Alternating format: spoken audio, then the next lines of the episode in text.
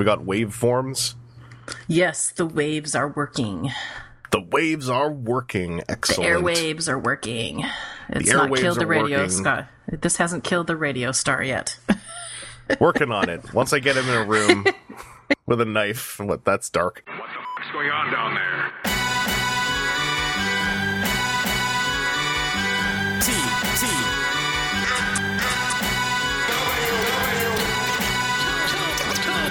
Thousand. You know how they have cinnamon toast crunch, right? yeah. And so a couple months ago, I discovered chocolate cinnamon toast crunch, or like chocolate toast crunch, Evil.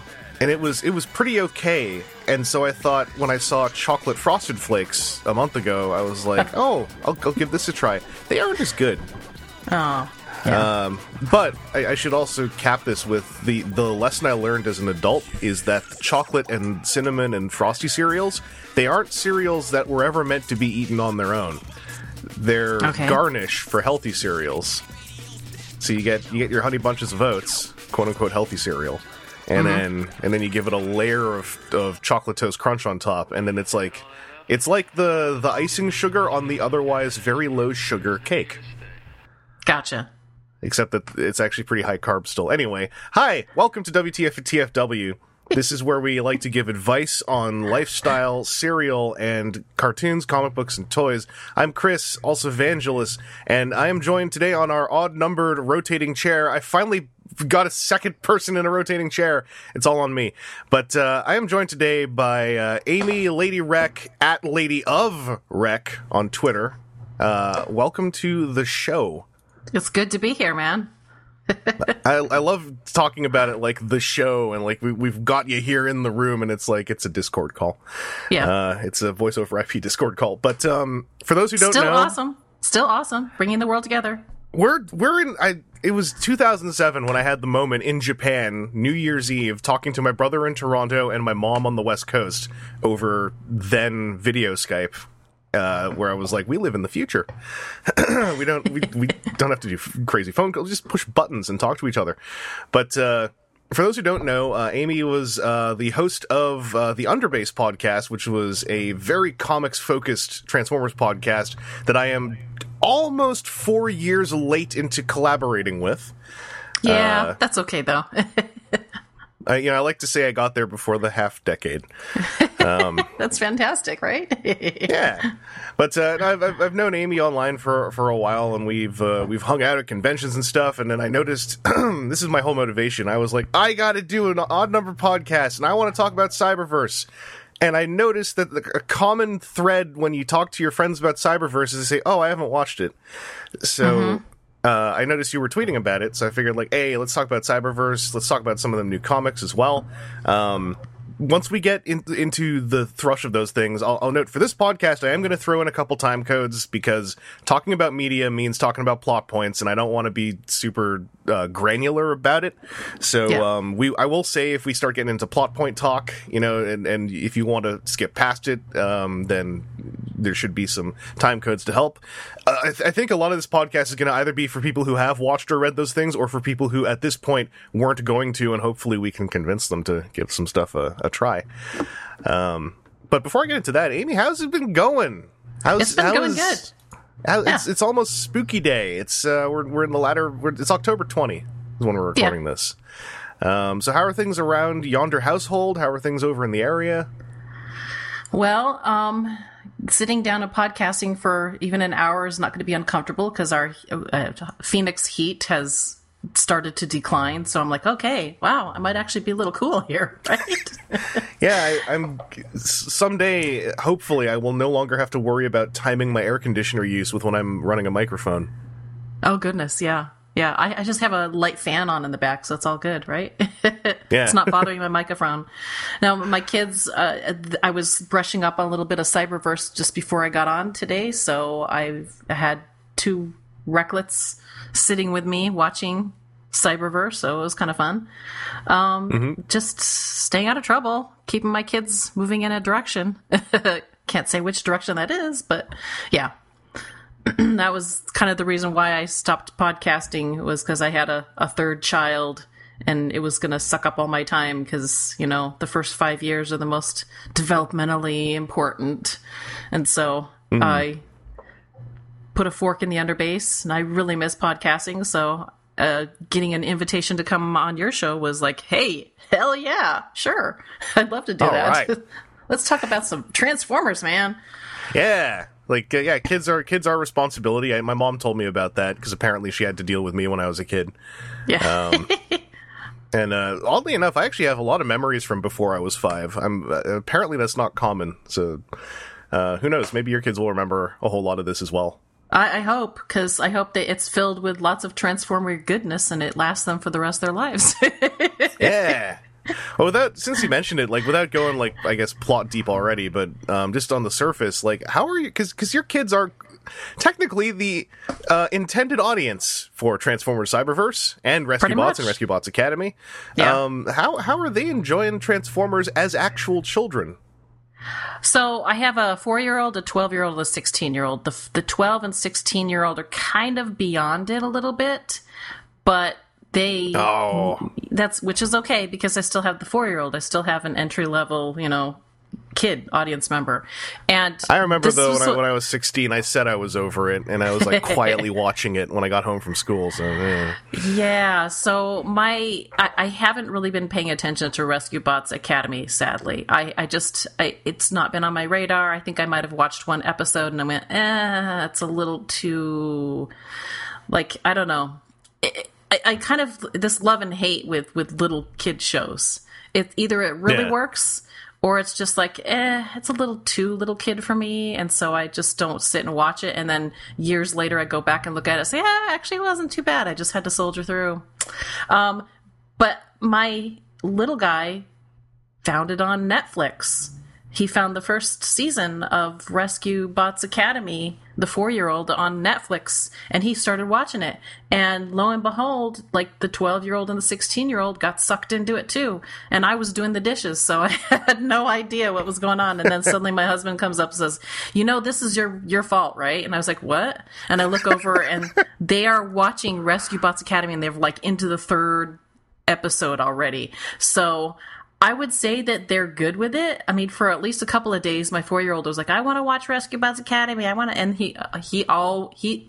I'd say if if there's a bigger fan than Josh. um Perez with Bumblebee, I would say I am raising the next biggest fan of Bumblebee in my household because that's a my four year old loves. I know, I know. I'm gonna say that. He's like, oh, it's so on now. Um, but no, he really likes Bumblebee. Anytime he sees Bumblebee, if there's a car that drives by that is yellow, it doesn't even have to be a Camaro. He's like Bumblebee. It's like yes, Bumblebee is his thing. Um, he he. Whenever there's a show on, I want to watch Bumblebee. I want to watch Bumblebee, and it doesn't even matter if it's the right show or not. I mean, it could be Transformers Prime, it could be animated. It doesn't matter. He likes Bumblebee. So well, they, they, you could say that that the intended effect happened. yes, uh, yes. as far as the the marketing of the show and etc. It's it's the thing. Like I think it's a perspective that is super important, um, especially now that there are fans. Uh, it's not just that there are fans, you know, of, of a lot of ages now, but that there are, I think, specifically fans in their 30s who were in their 20s 10 years ago, who were in the fandom 10 years ago. Uh, and and uh, sometimes I think perspective can ebb and get a little bit fuzzy. Um, and uh, I mean, I've, I've I've found that actually to be the case with a lot of conversation about Cyberverse uh, in in some venues, but. I, I love I love hearing that like as much as we make fun of you know oh Bumblebee they market him for the kids and you find out Yeah. like yes and kids love them they they love Bumblebee do. like oh okay he is like their intro character. He's their perspective character. And and Mm-hmm. as much as I, you know, like yeah, it's just Bumblebee. But then I look at my kids, I was like, yeah, it's Bumblebee, and yeah, he is a he's a perspective character for them. It's the gateway drug. yeah And I, I for some reason it just translates across all all of their different IPs, all of it, it just translates. You know, it doesn't matter who or what or you know his character is. He could be slightly darker, he could be slightly lighter, whatever. It doesn't matter. They it's like it's Bumblebee and they they've got he's like stuck in their brains. so Hasbro very Yeah. has been very successful with that. As much as we're like boohooing him, I think that it it's perspective. When you're at that age, Bumblebee is is a is a character that you just latch on to. So Mm-hmm. whether or not, I mean, I know that they have in the past said, "Oh yeah, he's the he's the brand of Hasbro." It's like, well, yes and no, because once you've gotten past that gateway drug, then there's so much more, and then you can, you know, start gravitating toward certain characters that actually fit better. But as a child, Bumblebee is like the gateway character. And that's when they can start creating that um, that recursive nostalgia. So in ten years, when they're still with the brand, they can go, "Oh man, Bumblebee's how I got into this. I wonder what Bumblebee's up to." And then they make a, another Bumblebee film or another piece of Bumblebee media. And uh, the cyclic nostalgia by design, I think, is is like kind of terrifying, but also really interesting because Yeah. not a lot of um, of IPs get to really do that. Um, and I, I the the other thing that we usually do when we when we start these podcasts off is we, we tend to start with the on topic what we got this week segment. Um, with guests, I always open it up a whole lot more because I'm like, hey, listen, you don't actually have to have gotten anything. But in, in your case, what I would like, I, I would always say, just what what's been on your mind, Transformers wise, outside of like what we're going to talk about later on, like any toy stuff you've seen that look cool, anything you picked up lately. Um, Okay. so I did a thing that I don't normally do, and I have to go look up what that the name of it is really fast. That sounds like fast. how that that sounds like a lot of conversations about third party toys. It is. so its- I okay, I don't normally pre-order anything.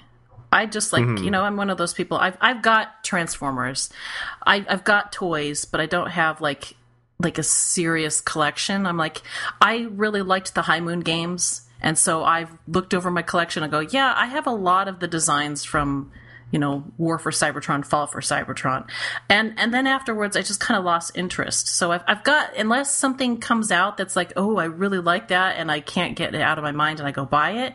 I haven't really been paying attention to the toys.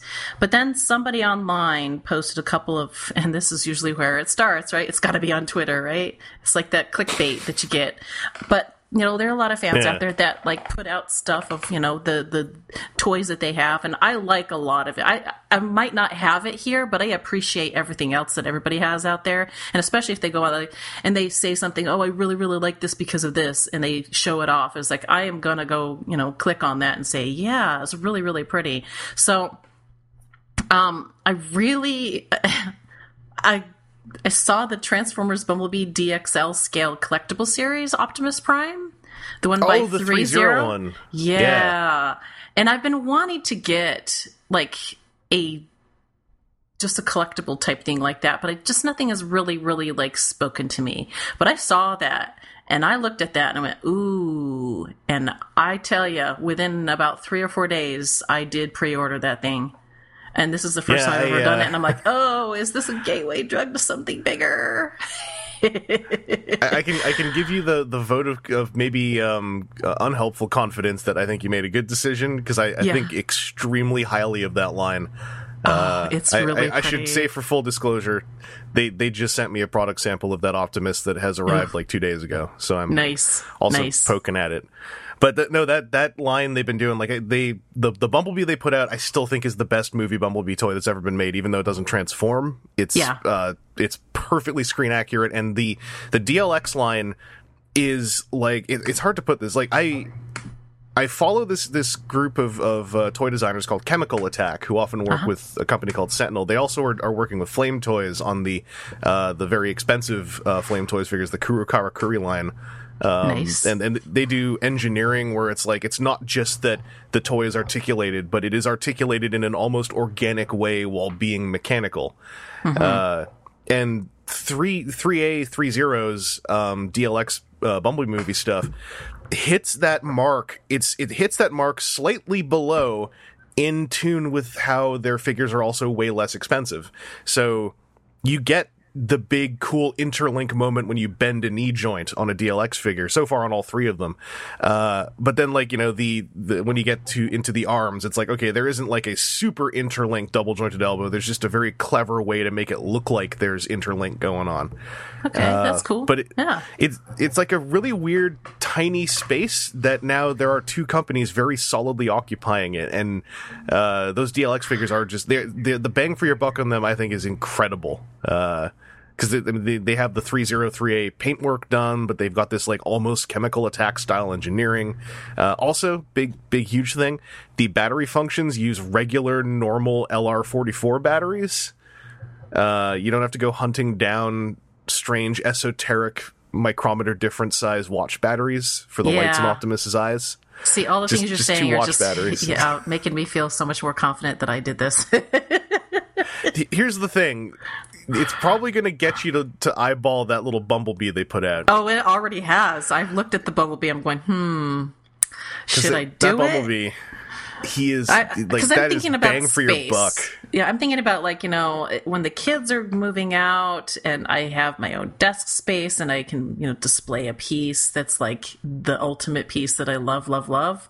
I can definitely Hmm. justify the Optimus Prime. I don't know if I want to put another guy on there like Bumblebee, I love you, but I don't know. I'm just like I'm going back and forth. But everything that you're saying is making me going. Maybe I better get that Bumblebee too. Because in I mean, five like, years I- we'll be able to find it. I'm like going, maybe not. I, I think it'll it'll stick around decently long enough by by virtue of being like a licensed third party Transformers thing, and and Mm-hmm. thus like it's a very niche audience. But uh, I it, like it's it's when the Optimus shows up. Like in my mind, when I had- when I got the Bumblebee uh, properly, even like I, I was looking at it going like I really want someone for this figure to hang out with, and literally at the end of that movie, him and Optimus are just like walking through a forest, and I'm like that is it's too perfect to have the two of them chilling out. Oh yeah. Um, I'm I'm greedy though. Uh, ever since that Bumblebee came out, uh, they've re- they've released three figures now. But the moment Bumblebee came out, I was just like, you need to make Shatter and Dropkick to this quality. Um, and I I am ready for the sad world where they don't, but I really hope they do. It would be really awesome if they did. Yeah. Yeah. Don't give some Decepticon love out there. Come on, man. Yeah, like like they made they made Blitzwing. Uh, he's coming out properly, I think, by the end of the year. Uh, and I, I get how Blitzwing was kind of the second figure to make uh, in in the lead up to the movie because that was kind of those he was the the robot we all saw in the early tra- uh, trailers. Yeah. Um, the not it's, it's cool Starscream. having him. Yeah, like it, it, it's very cool having that figure exist, and I also would like them to retool it into Starscream and, the, and then a bunch of Seekers. But um, Shatter and Dropkick were, you know, they were my heart and soul of the, of the whole film. They were such a, a wonderful, loving murder couple. they were. Um, Yeah, yeah. I have to agree with that. That's a good assessment. They were murder couples. yeah. What is it? Vi- viol- violence husband and murder or master wife. It's violence Yeah. husband and master wife, the murder couple. I always mix up the M's. yeah. Um, but uh, no, that's that's cool. I'm, I'm uh, that's that's cool. You you check that thing out because the oh, I did one one step more. I checked it out and I looked at all the videos and then I went, uh, I'm going to do this. 24 hours later, I was clicking on the internet to to pre-order that bad boy. you clicked the checkout button. You could say I did. Uh, I did, and I can't wait to see him now. Like I'm com- fully committed. I'm fully committed. As I'm, I'm waiting for any day where they send me the email that says it's on its way, and I'll go like, yes. So you saw the thing when you bend his, his chest forward and all that spine starts showing up. Oh, that was brilliant. I love that. Yeah. That that's a perfect example of how like so on a Flame Toys piece, like and to their credit, they would probably have like the whole spine as like an interlink thing where like pieces are jointed and moving. Uh-huh. but but three A three zero, I always call them three A three zero because like you know three A three A's toys were always made by three zero, but like the the actual company brand three A just uh, closed its doors uh, a couple months ago, so it's still fresh in my mind. But um, the way they did that on the Optimus, it is just a ball joint, but the geometry of everything is like perfect, so that it's just it's just a ball jointed piece moving on one ball joint. It feels like, but everything's cut so that when you do it, it reveals all this stuff and then like sucks it back into its torso mass when you lean him back. Uh, Yeah. it's, it's really cool geometry. I, um, I just was really blown away with the engineering to make that work. It just looks so slick. that I just Yeah. like, okay, that's a sell point for me. He's even got a thing that um, I don't know how much I haven't checked out the videos yet because I'm I'm working on my own. But like he, he's got a thing where when you want to move his shoulders like outwards for like a T pose or something like that, um, there's like a multi-step process where you move his butterfly joint, and that reveals these like gray cylinders on his inner shoulders, and then you can move those cylinders up a bit, and that moves up a bit of a little red panel on his collarbone, and then you can move the actual arms out another bit, and that moves the shoulder pad out a bit. So it's like four different things collectively move to achieve the 90 degree outward shoulder motion. nice. Uh, it's, it's very cool. Um, also, they, they named all his spare hands and gave them like actual names, and I I like that. The the hand that's pointing with two fingers is literally called the command hand, nice. uh, which I'm I'm digging. Uh, but uh, yeah, that that that actually kind of just hits my own on topic what I got this week. nice. 'Cause I it, it was, stole it was well, it was that, and then there was um, I, I can't remember if I talked about this on a previous episode, but like slightly related, I, I'd finally picked up my uh, Flame Toy Star Saber that I, I basically bought at TFCon uh, last year in America Nice. uh, from Flame Toys booth, uh, like pre-bought, and um, yeah, the, the like. I, I talk up the virtues of these figures not to try to make other people buy them, but more so just to like say that you know these these are easy to get lost in the shuffle when a lot of folks want things to transform, and I think these things really stand out. And the Flame Toy Star Saber does a astonishing amount of almost transforming that I don't think was really advertised very much. Um, because he's he's basically like IDW Star Saber as far as a lot of the silhouette and the bulk nice. uh, but you can remove a lot of that stuff and and physically shrink his forearm slightly, and then he's just a normal Star Saber. So it's like you can you can undress him basically. oh, that's uh, kind of cool. I like that. That's that that that seems like a really good sell point to me too. I have to go look at videos now. yeah, like like his whole wing backpack when it comes off, it has a jointed sort of nose cone cockpit thing that like the joint on that serves no purpose except for the backpack to look more like a jet when it's not on Star Saber. So I don't know. It's there's there's some odd mixed messages that I like uh, on that figure. Um, and of course, it's it's full of just crazy interlink stuff and uh, and transforming swords sheaths and whatnot. Um, but uh, yeah, I, I've been having I've been having a very suddenly ca- suddenly having a very high end Transformers uh, couple of weeks. good. Um, that's fantastic. Yeah. Yeah, I mean, I, I, I've I've been uh, I've been trying to get a hold of uh, some of those Hasbro Pulse exclusives uh, that were available at EB Games here in Canada, but I have a boy have I got a Purolator story that I can condense to about a minute. Uh, I tried I tried to order Drillhead guy uh, Zetar, um, the uh, from the Power Dasher trio that they're they're doing, and uh, EB Games had it, and then they had that Generation Selects Nightbird as well. And if I ordered the Nightbird, I get free shipping. So I said, hey, let's do it. They're shipping with Purolator, and I have this moment of like, this. I remember them not being good, and um, the timeline is they tried to deliver Friday. I wasn't here, no notice. They tried to deliver Saturday, left a paper slip, said to go pick it up.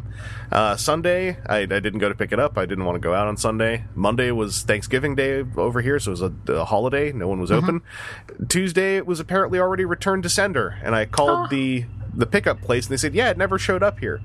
Uh, so in the span of five days, including a holiday long weekend, they tried to deliver it twice and then sent it back. So I had to, I had to send send some uh, annoyed Twitter messages and uh, uh, send an email to EB Games, and they said they will send it to me again with Canada Post this time.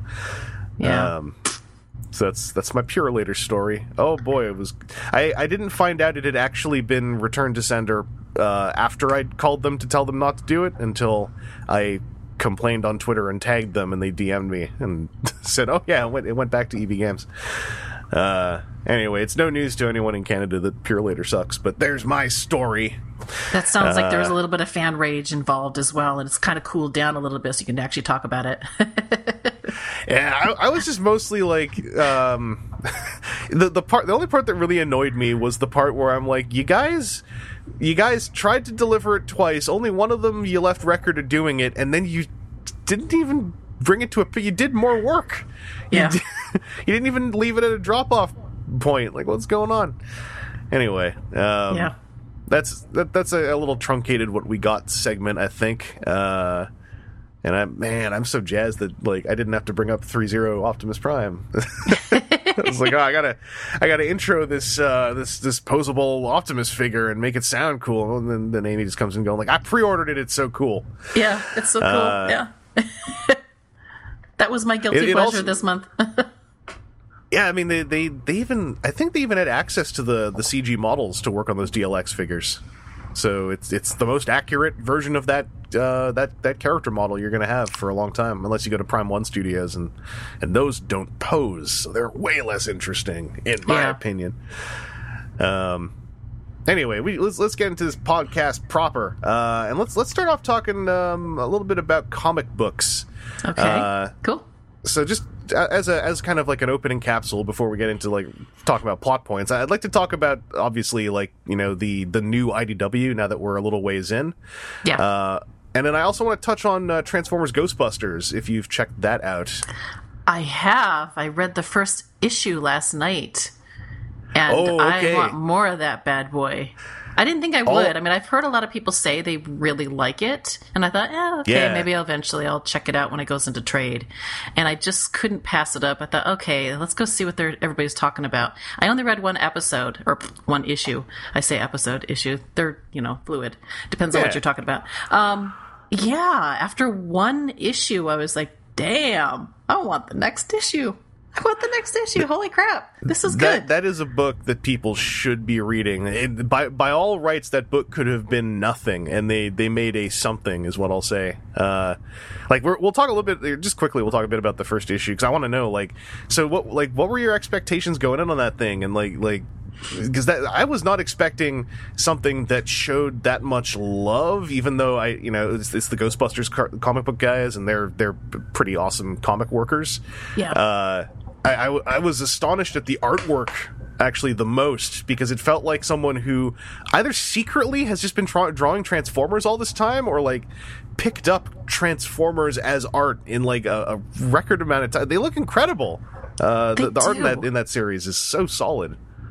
Yeah, so my expectations going in, uh, I didn't really have any. I was like, okay, I, I know a lot of people have said good things about it and everybody should be reading it. And I thought, eh, yeah, I just didn't know if it was going to be for me.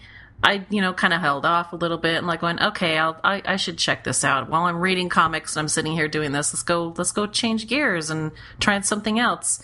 And I kind of read it as a like you know I've, I've been reading this other stuff, so now I want to flip gears and see how well I get sucked into uh, first issue. And boy, howdy, they did a good job with it. And and you're like you're right. The art was just really great, and I I haven't really been reading any of the the Ghostbuster stuff.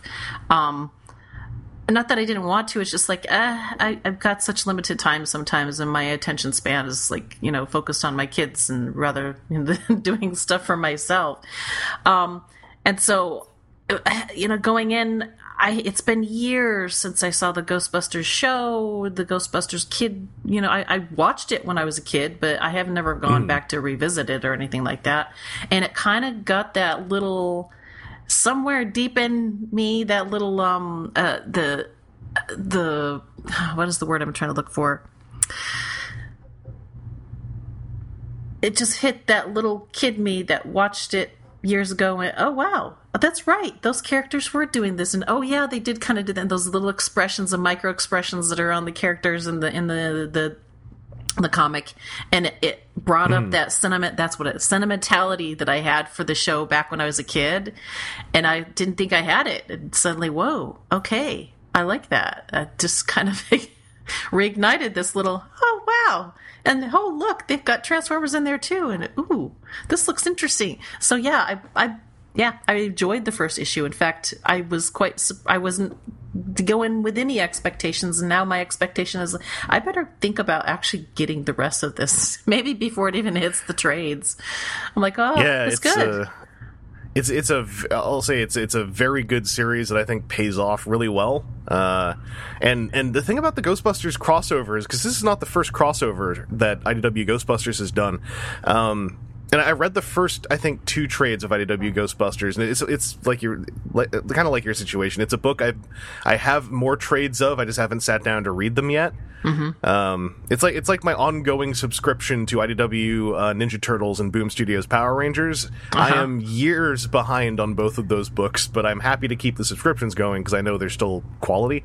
Yeah. Um, but uh, the, the Ghostbusters comic proper is is super solid, and the crazy thing about that book, as far as I understand it, maybe I misunderstood something somewhere, but ev- I think every crossover they've done has been canon to the Ghostbusters comic. Oh, really? That's nice. Uh, so they've crossed over with the Ninja Turtles uh, as well, and I believe that was canon to both books, um, using interdimensional travel stuff. And I, as far as I could tell, this is basically like canon to Ghostbusters. Still, there's nothing that seems to contradict anything Ah, uh, that they've sweet. gone through. Okay, that well, So- there maybe that might get me in, involved in more stuff, knowing that oh, it's not just a one-off. It's like, hey, actually, it does make sense in their universe. Oh yeah, they've they've got that book's been going on for a while. I think it's it's really cool. Like they've they've worked Extreme Ghostbusters into it. They've had uh, they had they had a Worlds Collide crossover with the uh, female Ghostbusters team from the the film a couple years ago. cool. Um, and I think they're treating that as another like alternate dimension thing. Um, but in the Ghostbusters comic, that seems to just work. Yeah. Uh, but uh, yeah, the the Transformers Ghostbusters is is a is fantastic read. It's it, it kind of hits me in the same joy joyous nature as that Mars Attacks crossover from some years ago. nice. Um, except that was a one shot. This is a five issue series with cliffhangers that are pretty solid. Uh, and uh, the the other thing that the, the the comic did, I felt anyway, uh, it started in issue one. I felt it paid off by the end. I I am a lot happier that I got a hold of Ectotron, the toy, now because I, I like that character a lot. Cool. Uh, and that character is a blank slate who could have just been the most base nostalgia bait. Uh, and I, I thought just even in the first issue that that whole bit about him having a ridiculously long name that everyone tries to shorten. Uh, it was just cute. it was. It was a really good. I was like, "Aw, this guy is cute. I love him. Bring me more of that." they call him they Eck. they Eck. they bring you some more of they bring you some more of that. There's oh there is a bit I can't yeah you're you're gonna like that series. There is a great Okay. bit about his name later in the series. Uh, but yeah, I, uh, I I won't I won't go too far into that. But uh, yeah, I'm I'm glad you checked out one issue of that because it's uh, very good. Um, and anyone listening, like if you if you think it sounds cool, like I'll, what I'll tell you is yes, it is. So check it out if you haven't. yeah. um, if, if the first issue doesn't suck you in, then you know, we guess we haven't sold it well enough. like like the first issue kind of i mean that let's say it the cold open of the first issue is kind of like the litmus test up front of like are you into this or not by opening like the the cold open is is that preview that everyone saw gozer showing up on cybertron like they just go for it so Yeah. you know It's it quite literally. You just jump right in and say, "Gozer is here. Deal with it, bitches." yeah and and some some folks get dealt with is what i'll say yeah. uh I, I But, liked uh, that. I liked the balls out move with that because it just seemed like okay, no, we are in we're absolute crossover moment because you know if you have if you've seen Ghostbusters on TV, that was like you know or whatever on the movies, that was like the ultimate moment, right? When Gozer meets the the guys and they're like, okay, Yeah. you know, if they if you ever say if you're a god, you say yes. That's a brilliant moment, right? and boom, you open the first page and it's like Gozer is here. Deal with it. yeah I loved that. I was like, wow, okay, we're right into this. That was awesome.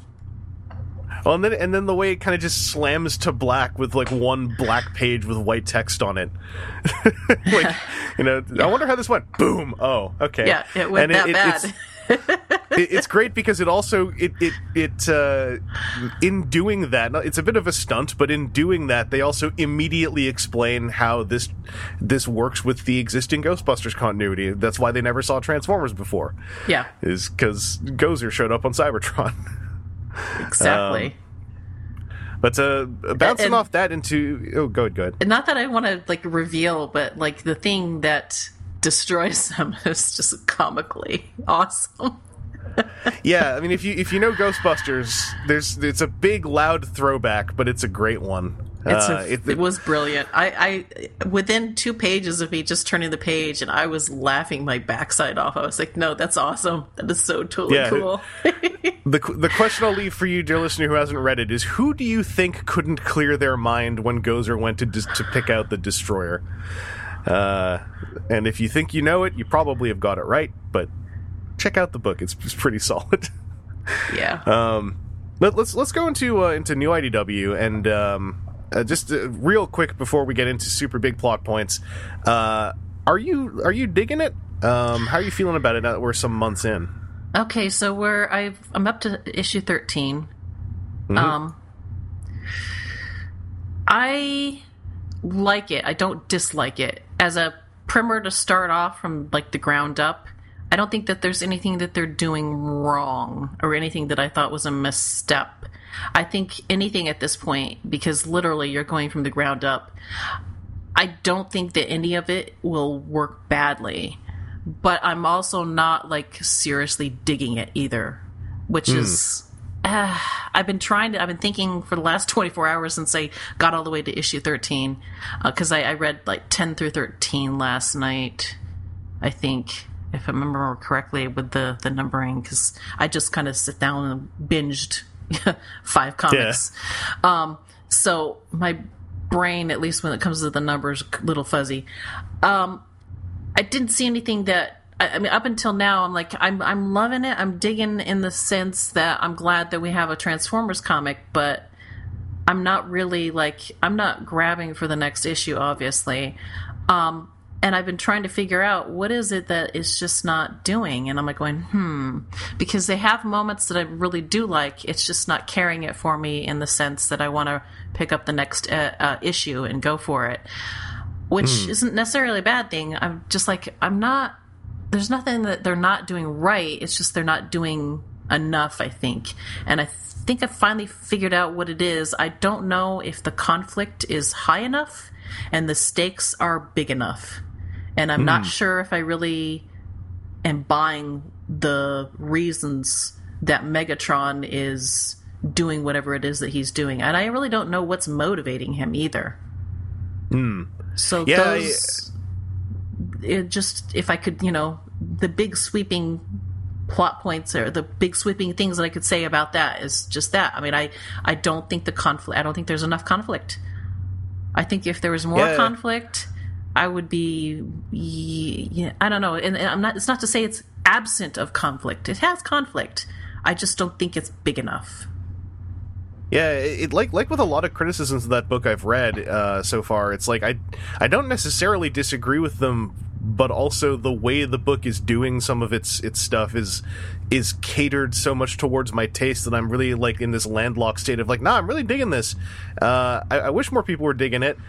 I, I, but I don't think a lot of people are wrong when they for for reasons that may not be hooking into them because like absolutely the um the conflict is there like you said it's like there is conflict there but there's also like um I guess like a, a there's a sort of lack of a sense of urgency so far Yeah, Uh, and that's where it's it's there's not enough like the impact of of of some of the things is just not high enough.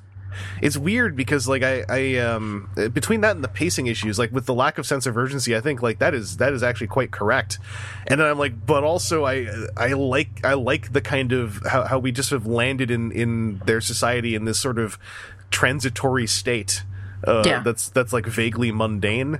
Um and, like criticisms of the pacing like the pacing has been a little like like quite molasses at times.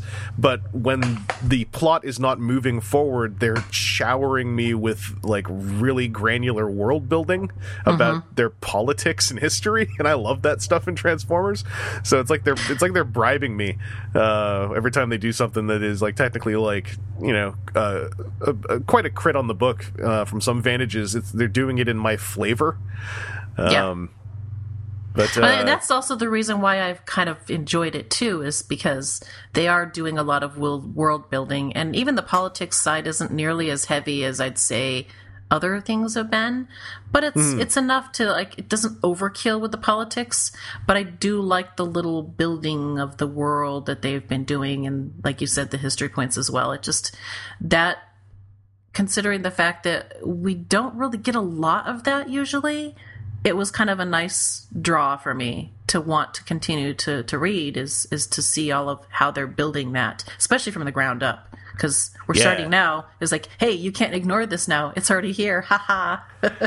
Uh, that and, and my expectation on this book, on a in the most cynical sense, when they first announced it, was like, is this just going to be them doing like a a very um, uh, how do you put it? it like, it, are they going to just reach for that '80s, um, you know, more than meets the eye pilot nostalgia and turn that into a book? And am I, am I going to get really bored?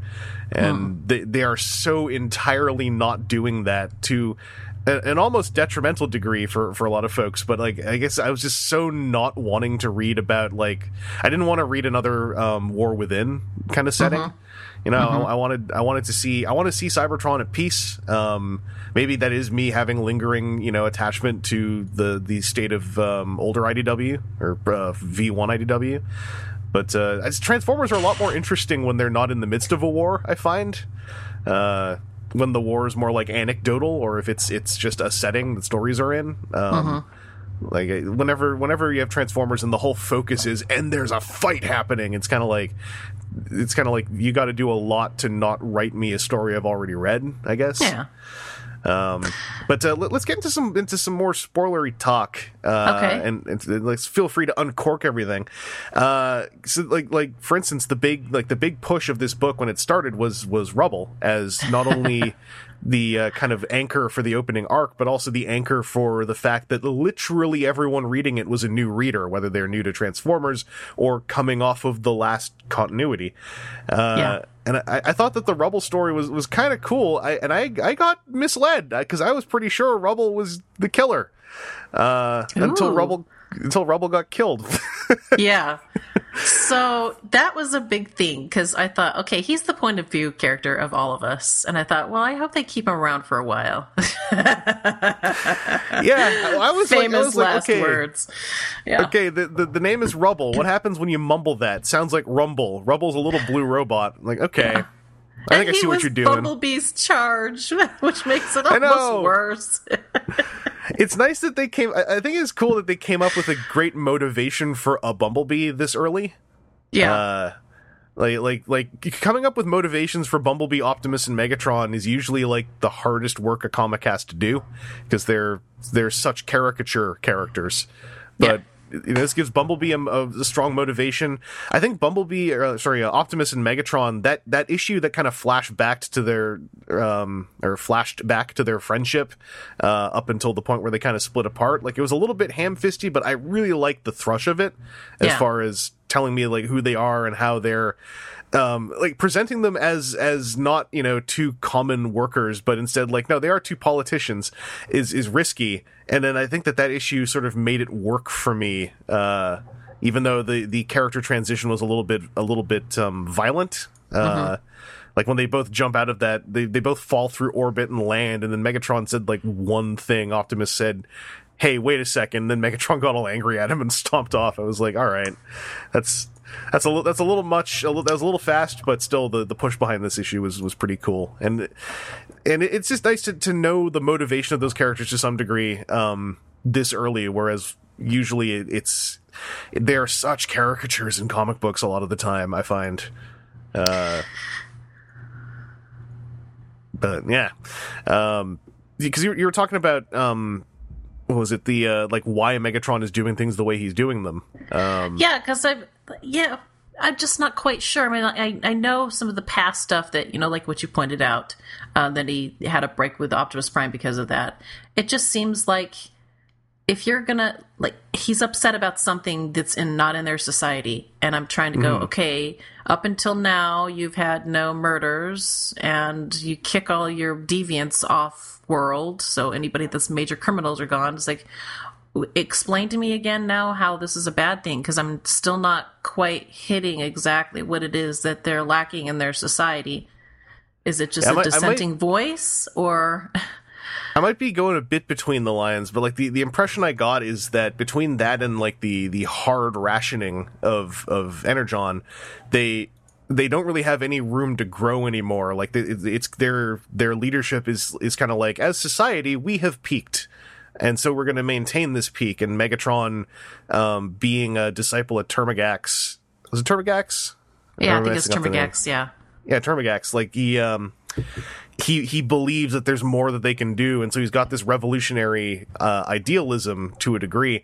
And the, the thing about him I kind of like, uh, which, which is I, I know this is a thing for characters that can also be annoying to read, but like he comes off to me as a very arrogant, uh, well-meaning politician who makes every kind of awful, hubris-laden decision.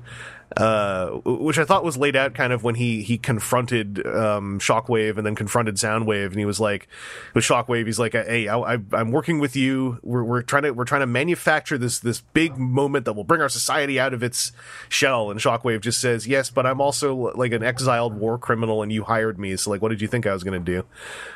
yeah. Or th- that and then that whole scene with uh with soundwave in, in in like soundwave's office when megatron's just flipping desks over and throwing stuff and he's he's like i just wanted you to do one thing and now there's security outside and and also you hired quake and you and quake killed an infant?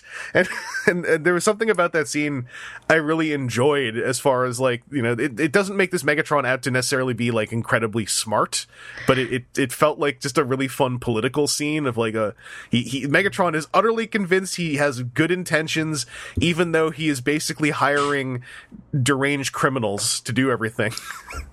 Yeah, and Uh, that that seems like a but it just is it enough to start a huge war? Is he playing both sides? I I mean, I mean, I politically speaking, I've read stories that were stronger than this and had more hmm. pull to it, and that's why I'm like, well, I kind of just don't feel it. I'm not getting the amount of intrigue that and and the the cost the rock between two hard places, that type of thing. It's kind of not there for me yet.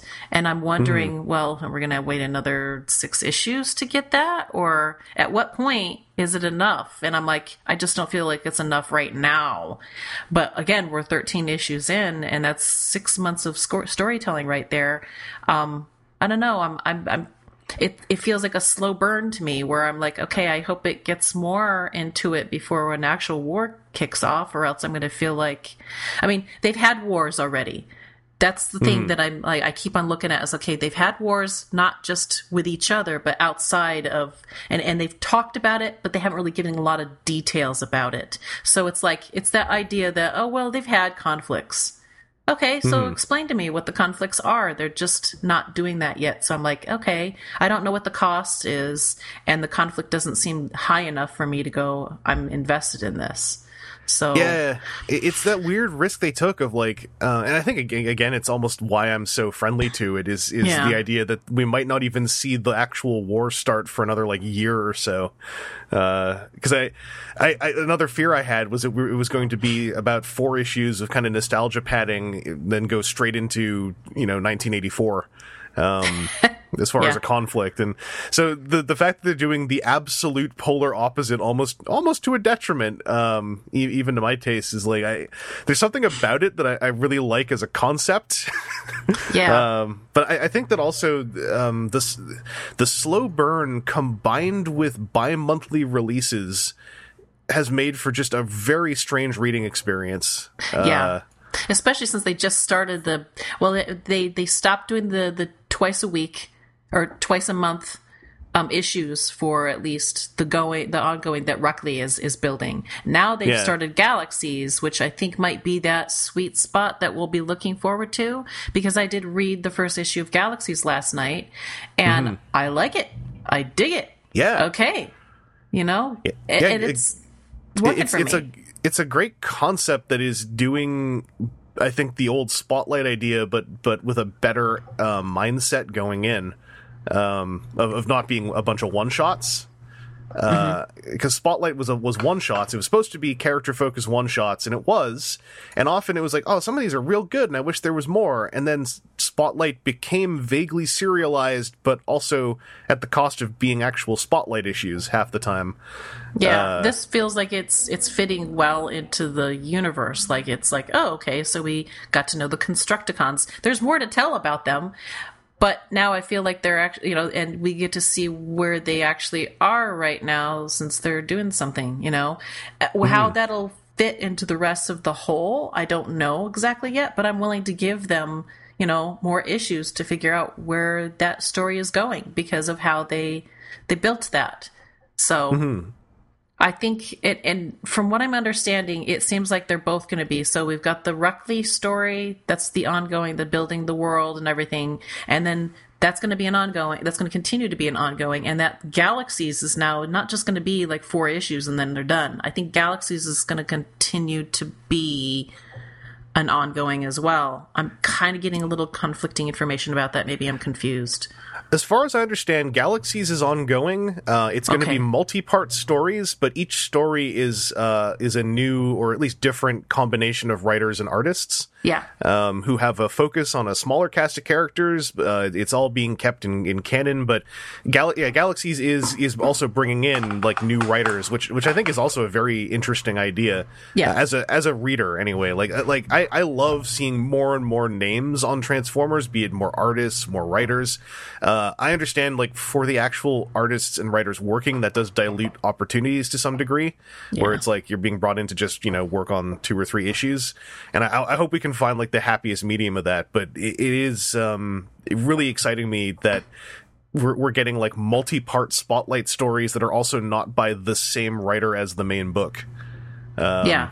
So it feels like new flavor uh, when when, 'cause when you're looking at it. I think I saw Brandon Easton.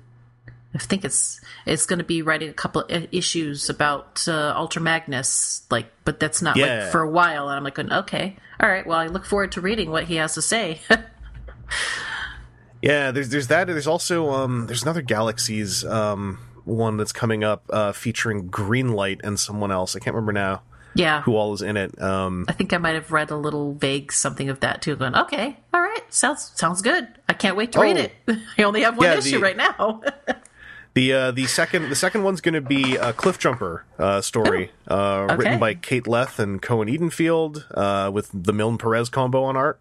nice. Um, and then the third one is uh, Arcee Greenlight and their mentee Gage, and that's going to be written by Sam Maggs uh, with art by Umi Miyao.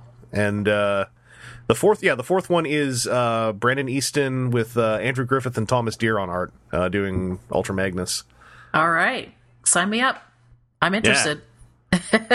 This sounds super. Yeah, I, I already like this lineup a whole lot. Um, so yeah, and, and bring, also bringing in like kind of like with um, how the Visionaries crossover brought in writers kind of sort of from outside the normal Transformers field, like bringing in Sam Maggs um, is and Kate Leth uh, is also really cool. Like just more Yeah. more voices who are going to work within this continuity. Uh, and they're voices is- that we've never read in Transformers, which is kind of nice. I'm I'm li- I'm liking it. I'm digging that. Yeah, like like there's always obviously there's always a risk when you have someone new coming in, but but with the with IDW's editorial, I found at least in the last few years, anyone anyone who's a new voice writing on Transformers, it it gels what like is one way or another. Um, Yeah. and uh yeah Gal- galaxies is going to be interesting to look at all, all these books my main thing uh, actually with the ongoing but somewhat for galaxies is uh i feel like the it's a weird thing to say about comics i feel like the serialization and the way that they're released issue by issue is kind of is exacerbating some of the decisions made creatively um, like having a slow burn political buildup to the Cybertronian civil war, uh, where it's also we've had 13 issues in like six months, uh, and it seems like the goal is maybe at the end of the year the war will start to come together. I'm really curious how this reads as a trade when all is said and done.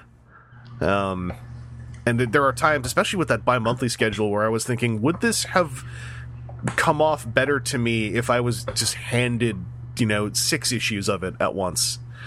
Um, but that you know, does that even work for for the comic medium the way I it don't needs know. to? That's that's a good question to ask because um, I've kind of thought that too. Because when I first started, when they first, well, I'll just say this is how my attitude was toward it: is that oh well, nothing's really going to be importantly happening for the first six issues, and I was Hmm. kind of right. I mean, we didn't really get the whole rebel, the rubble death thing. I think until what is it, episode eight, issue eight. I oh, think something like that. yeah, and I was like, I was kind of, I was sad that that happened because I kind of liked the guy after the build up to this, you know, this wonderful little guy who he was, and then they ripped it away. It's like no.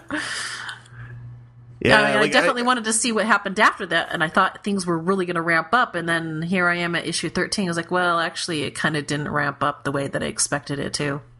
Yeah, like they're, they're still doing stuff. Like Yeah. I, I'm, I'm, I really like this take on Sentinel Prime, like the um, this the the series of panels where he's sitting in in the you know Oh. the throne room, just sinking into his chair more and more. like That was awesome, and I laughed at that. I looked at that and said, "Oh yeah, he's his patience. He's sinking into that chair. It's like any second he's going to jump up and say something completely random and make us go, "Okay, that was fun."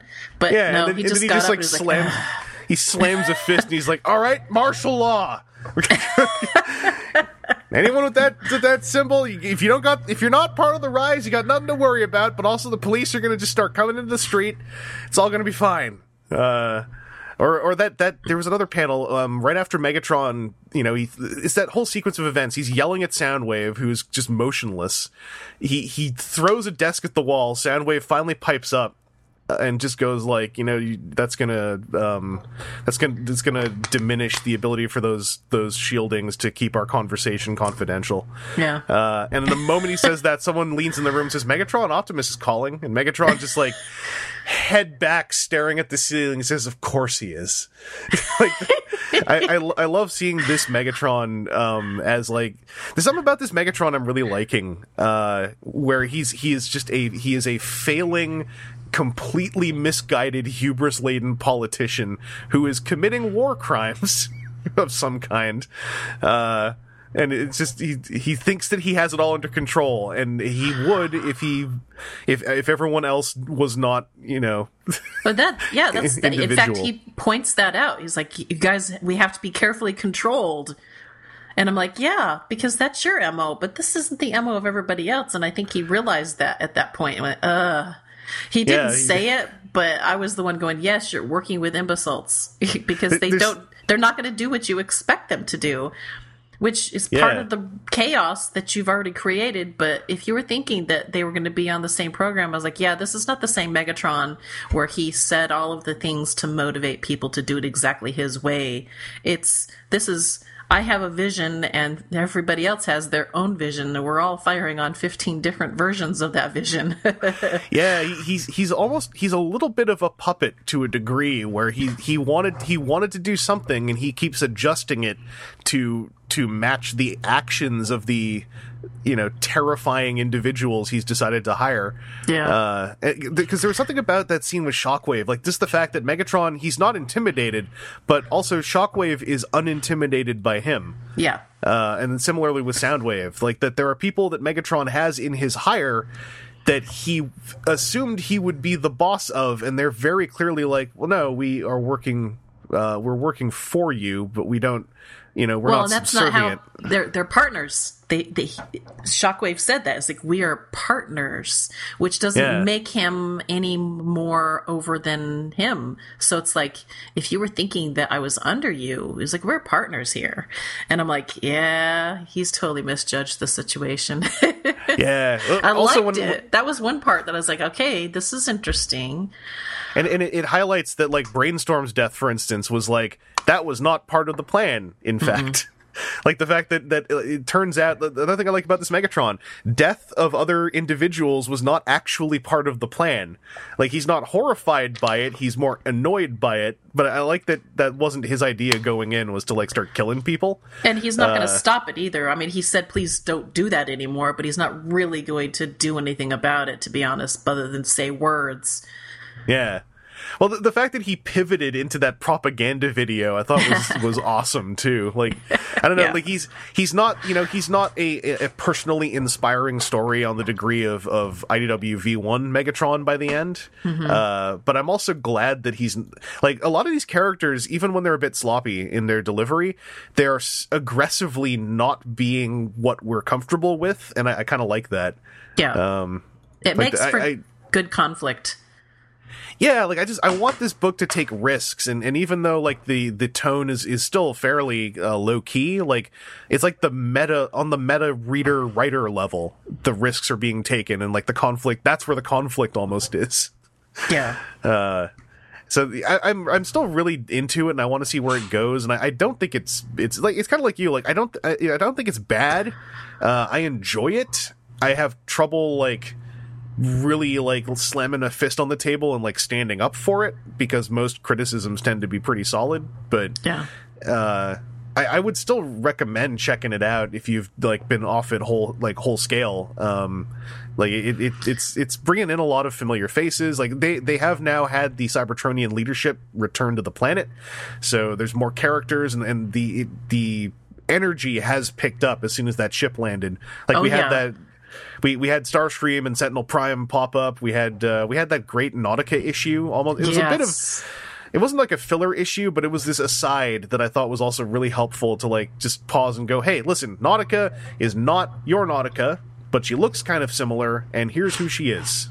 Well, I thought Uh, what was really great about that is it articulated her character fairly well, but it also Hmm. gave a little bit of impact of okay, so we've got this stuff going on on Cybertron, and Sentinel is out doing this other stuff, and oh yeah, there's other conflict, and so I'm kind of curious to see how much the Voin um, conflict is going to start ramping things up politically on Cybertron as well, just because there's other conflicts afoot. It's not just about what's going on with what Megatron's idealism of what their society should be, but there's also this outer conflict as well, which could be a really great distraction while things are building up. And so I'm kind of I'm hopeful for that. I'm hopeful that hmm. the the Voin conflict that started with with Nautica it either blows back in their faces or you know picks up and does something because that's that's one of the best things about conflict is if you're if you're stirring something and you're trying to build something up and you have something come in there that's a distraction to everybody else to pull it along i mean one of the one of the shows that i've been really loving right now that i've been watching and i've been reading the books is the expanse hmm. by James S. A. Corey. And that he is brilliantly doing that. They start a war to basically hide the the buildup of this other conflict that's going on, and it's just it's brilliantly executed. But I kind of hope that that's what the Voin issues are going to do. Is it's like it's going to come in here as a big distraction for a while. It's going to cause a lot of political stuff while hmm. they can build what they need to build to make the other conflict of the, their actual civil war on their own planet pull off. And so it'll, I, I, I don't know, I, I've, I've got high hopes for it. It means it'll be a whole lot longer than a year's worth of comics in before we get that civil war. And I'm all right with that as long as it pulls off right. I want to, Yeah. I want the justification of that to be well pulled off. And so That- far, I'm just not feeling it. That's that's the void that we're kind of stuck in right now uh, in talking about a, a, a book, you know, that's in the midst of its buildup. Uh, Yeah. Is like a lot of my my positive sentiment, you know, like what'll it be two years from now? I'm not sure. Um, although, like like what I'll say is at the outset, one thing I think I said somewhere was I would actually be into it if they waited like two entire years before the Civil War starts because I was I was so sure it was going to start by month six.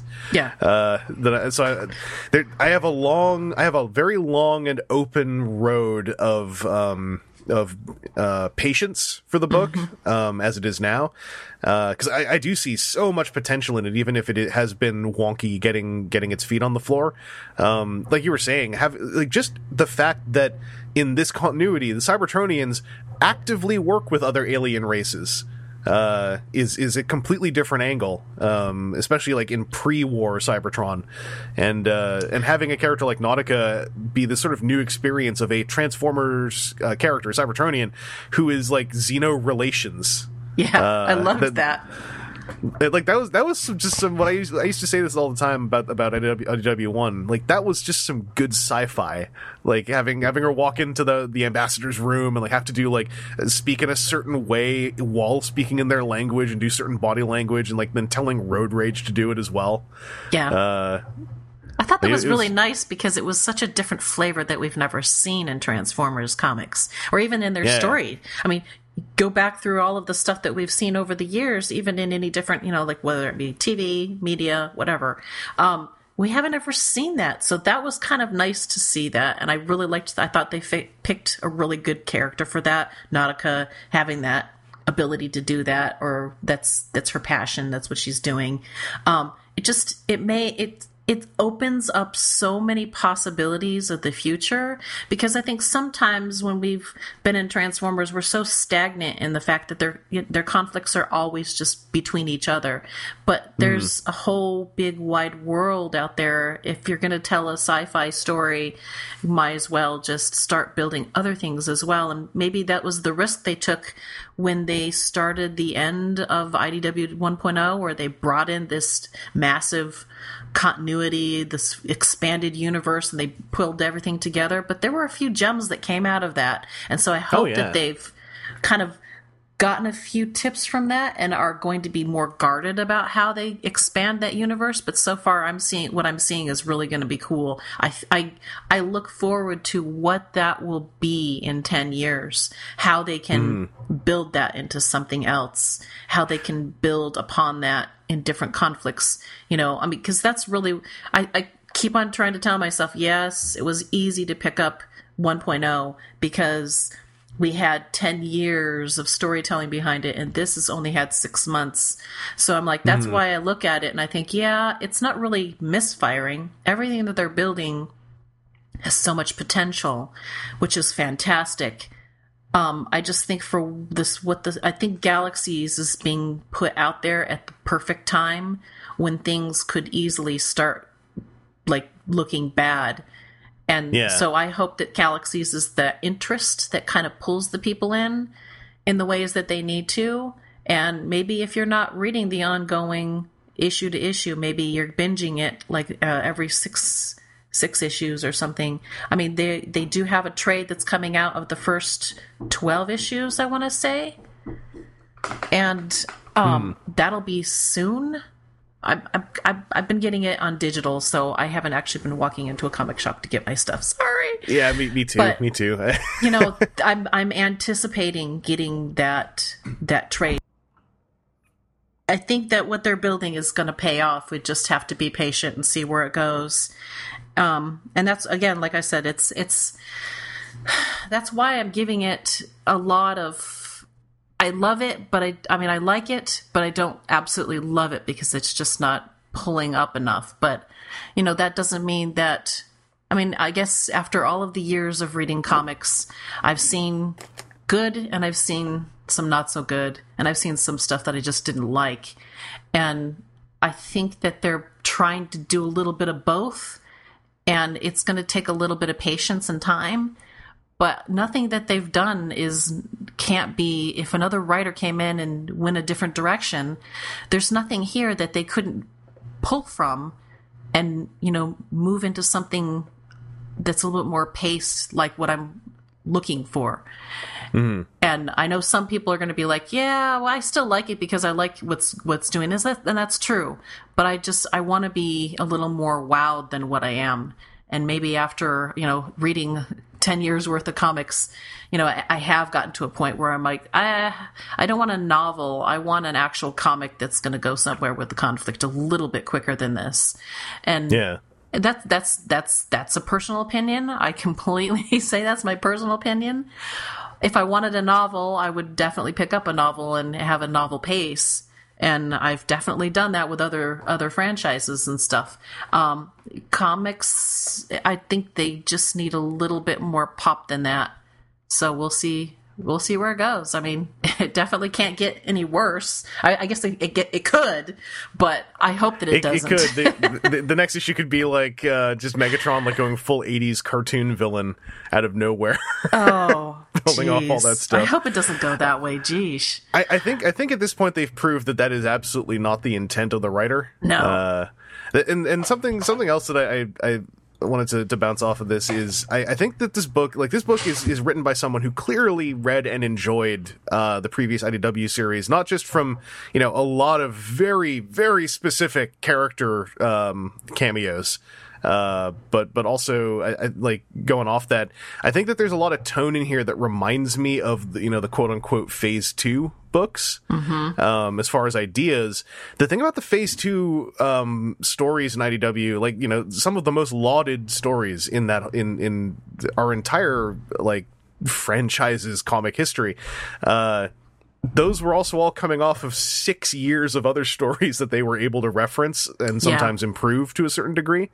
Uh, and this book feels like it's referencing several years of a book that was that never actually came out. Uh, at some points, like you were saying, like when they reference a lot of old history and, and the way they do a lot of their world building kind of offhand and in a way I enjoy.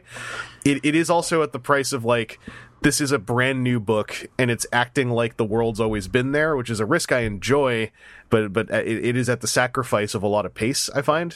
Um, but uh, yeah, I, I have I have a lot of hopes for it, uh, and and I like a lot of those those character throwbacks. Like it was fun seeing Freud again as you know basically just as a psychiatrist still, but with a a slightly more benevolent personality, not entirely, just slightly. Uh, I also adored seeing Heretic again in that specific role. Yeah. That like Her- Heretic was a borderline like panel gag. Uh, and now Heretic is the leader of a, of a highly religious political party, but his name is Heretic. Yeah, no, that was just Uh. that was really fun to see. I mean, t- to give it a little bit, it's he's not just a gimmick now. He's got a little bit more t- something to him. It's like, okay, all right, let's go with it, man.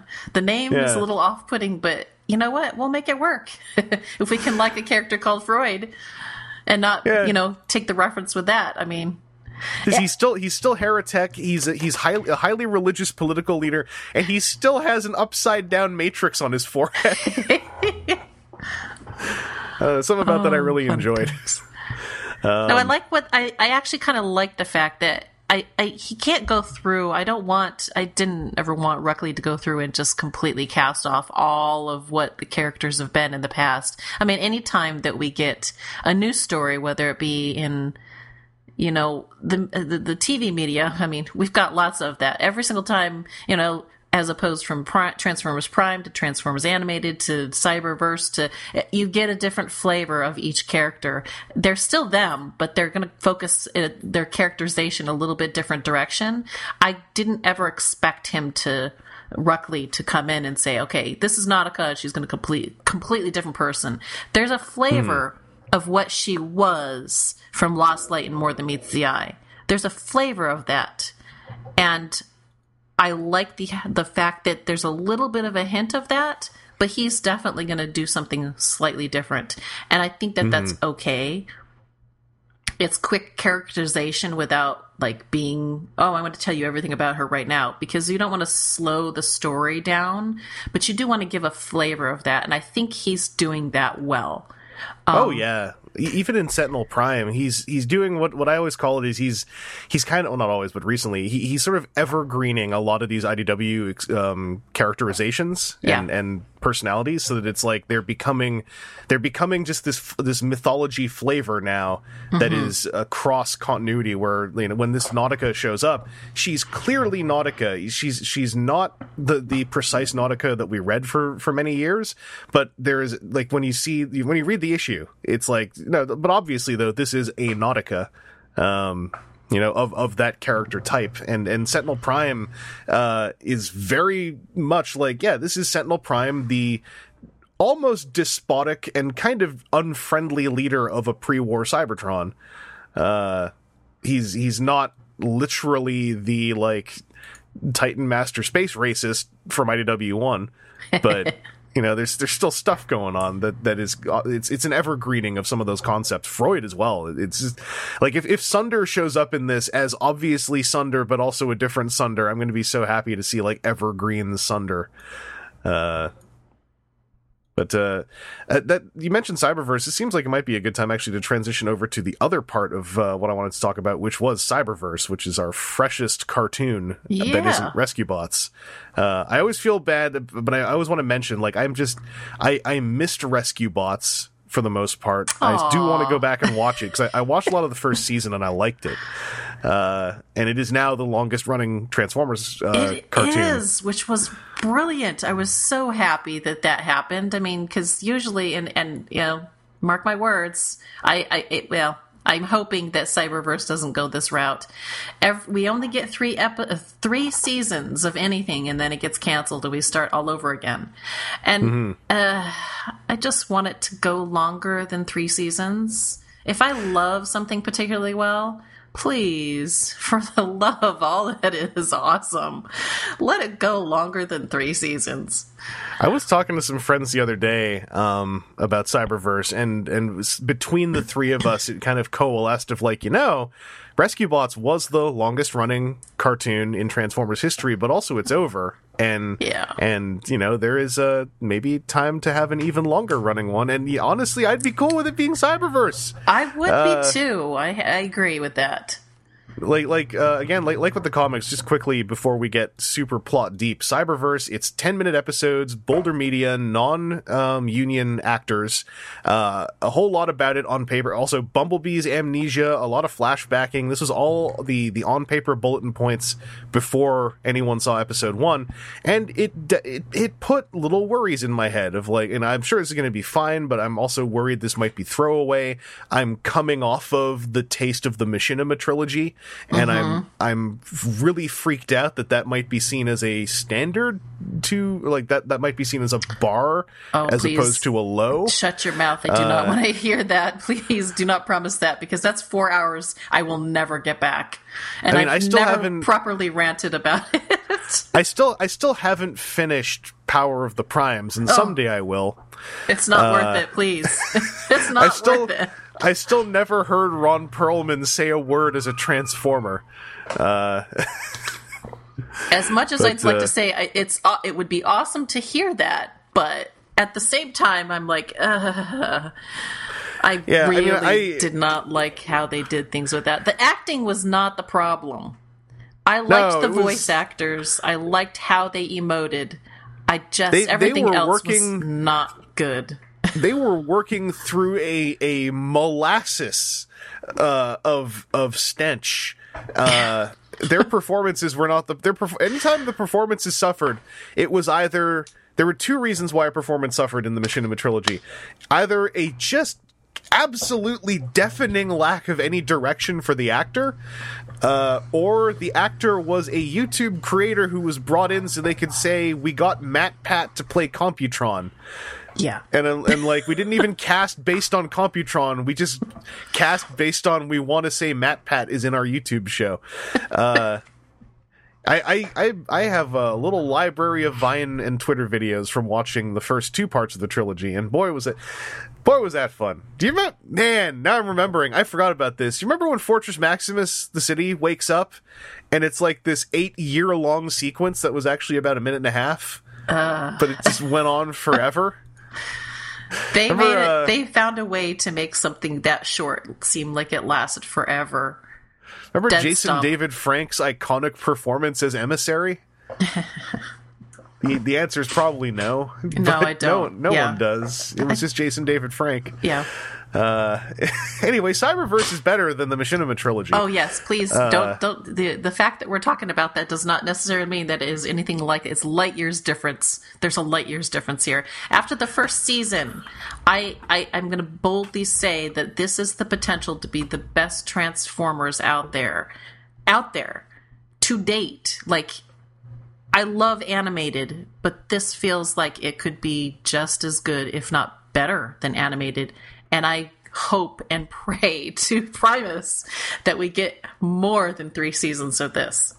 And that's Yeah, just saying after seeing the first season and going off a little little rant on Twitter how the stuff that I did like about it and just saying I want more. I, I, I, want to be cautiously optimistic about this, but I have so much love and affection for for Cyberverse, which is really saying a lot because I've only seen a season, and yes, there were only ten minutes each, but I binged like the whole thing within a couple of like you know I sat down and did not want to stop watching it because I was so happy with it.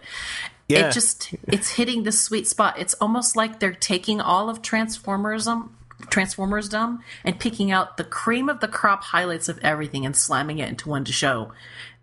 And they- they haven't misfired yet. And yeah, it's, going, and it's "Hmm." 18 episode seasons as well. So a season of this show is three hours long.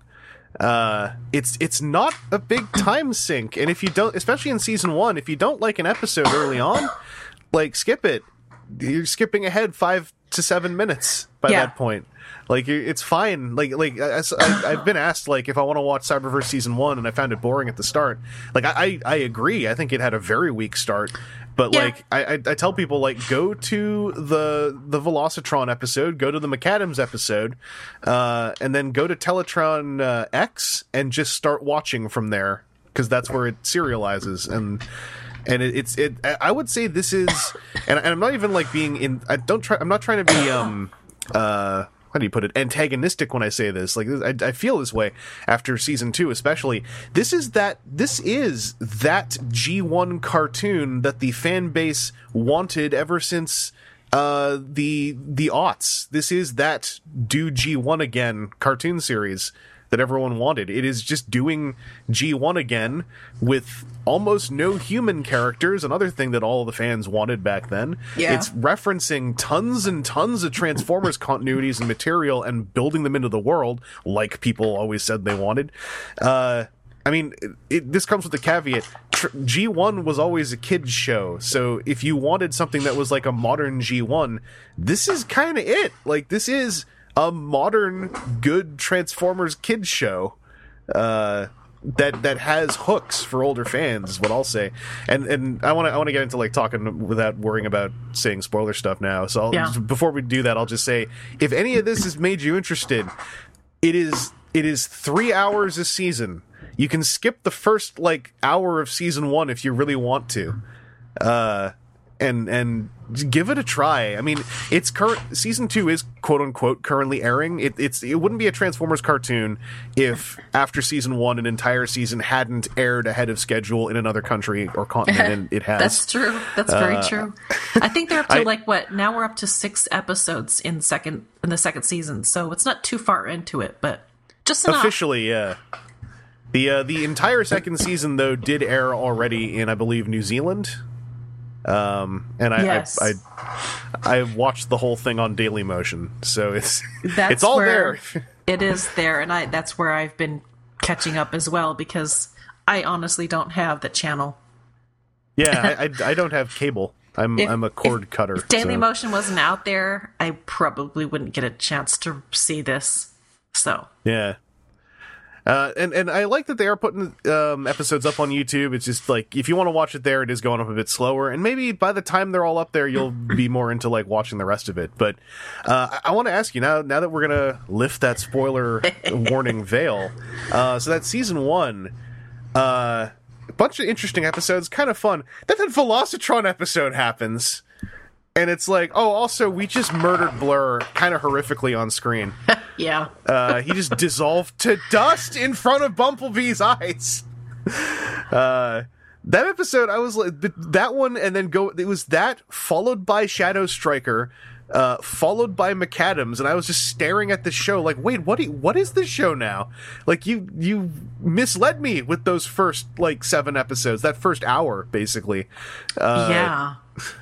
Uh, completely presented a different tone, and uh, for the It I think for the better. game. Like it, it felt like it really just upped its game suddenly, and I went, "Oh, okay, it is on. Yeah. This is good." I the Maccadam's one, I and this is a point that I just, you know, there's just something really brilliant about that guy. And I know it's kind of like Mm-hmm. this. They have this little thing, like, oh yeah, like you know, they they have this little rumor going around that he's like one of the you know the 13 primes. And i just had a little giggle to myself when they did that because it's like well he is. Yeah, but they made it so tongue-in-cheek that it was like it was so perfectly well played. And they're still kind of they don't believe it. And i'm like going oh that's that's really really smart. And i have to say after that point i kind of stopped the show and went let's look back and analyze a little bit because I can't turn my brain off on stuff. I actually kind of liked how they did the first opening of of the show. I know at first I thought, oh, Bumblebee is so painfully, you know, he's painfully juvenile. But you know, they were really brilliant about taking uh, taking this situation, especially as they go through season one, and you actually find out the same story that we've heard before, where Megatron is the one, the reason why he has no voice. Um, but he they took the situation and they made it resonate in a way that I don't think I ever li- that they ever really felt like they did a good job, and they actually did a good job. Um, and I can appreciate the story choices that they made from the very beginning. Now looking back, that was one of the reasons why uh, I think I watched the first episode, the first two or three episodes, and I just didn't get into it. And then I finally said, okay, I gotta sit down and w- watch this show because the whole thing's out and the season, second season's coming, and I, I want to make sure that I'm ready. And so I went down, and that's when I actually sat down and soldiered through the first three or four episodes, and then went, okay, now it's not irritating anymore. but then I looked Yeah. back and I went, oh wow, that's actually really good how they did that. I actually kind of like how they pulled off the Bumblebee thing. They made it basically he's really juvenile and he doesn't remember any, anything. And Windblade shows up and says, Hey, you know, why are you just agreeing to everything I say? Oh my gosh, you don't know who you are.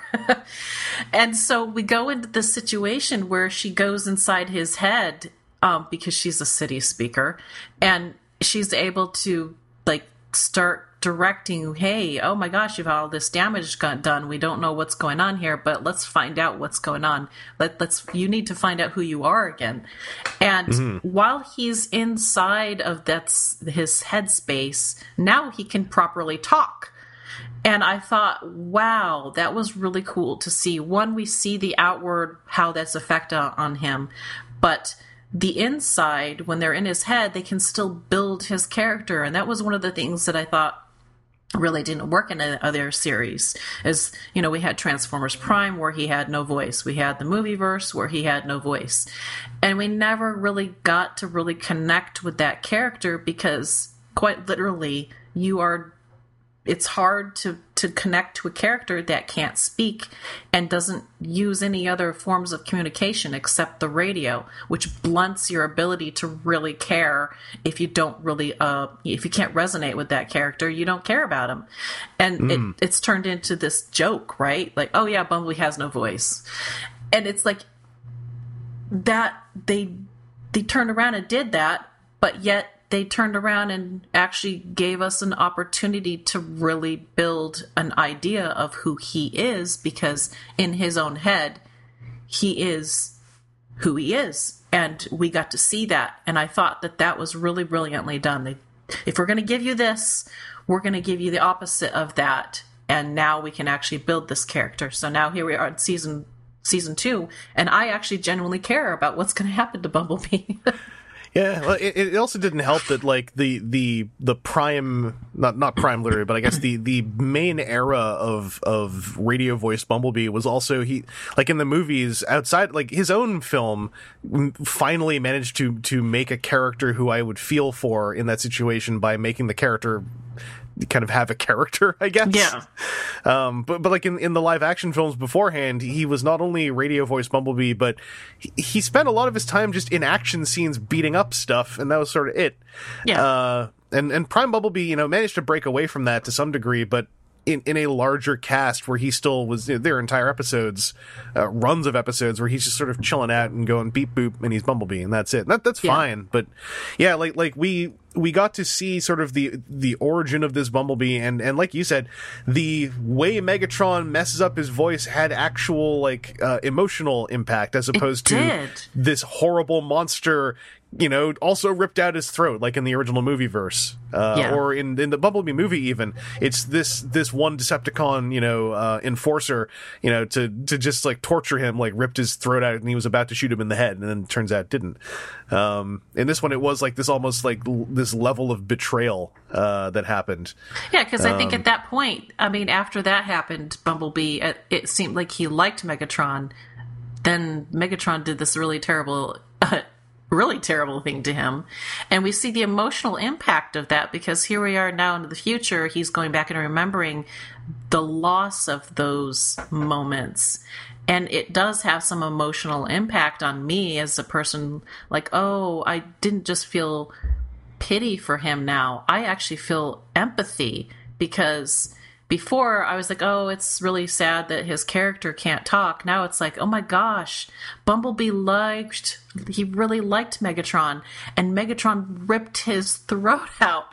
And here he is years later, and he can't remember any of this, and he's learning this again. He's basically being traumatized by it again in his own Mm-hmm. head because he's remembering that memory. And now I suddenly feel a complete different emotion for this character. I don't feel pity.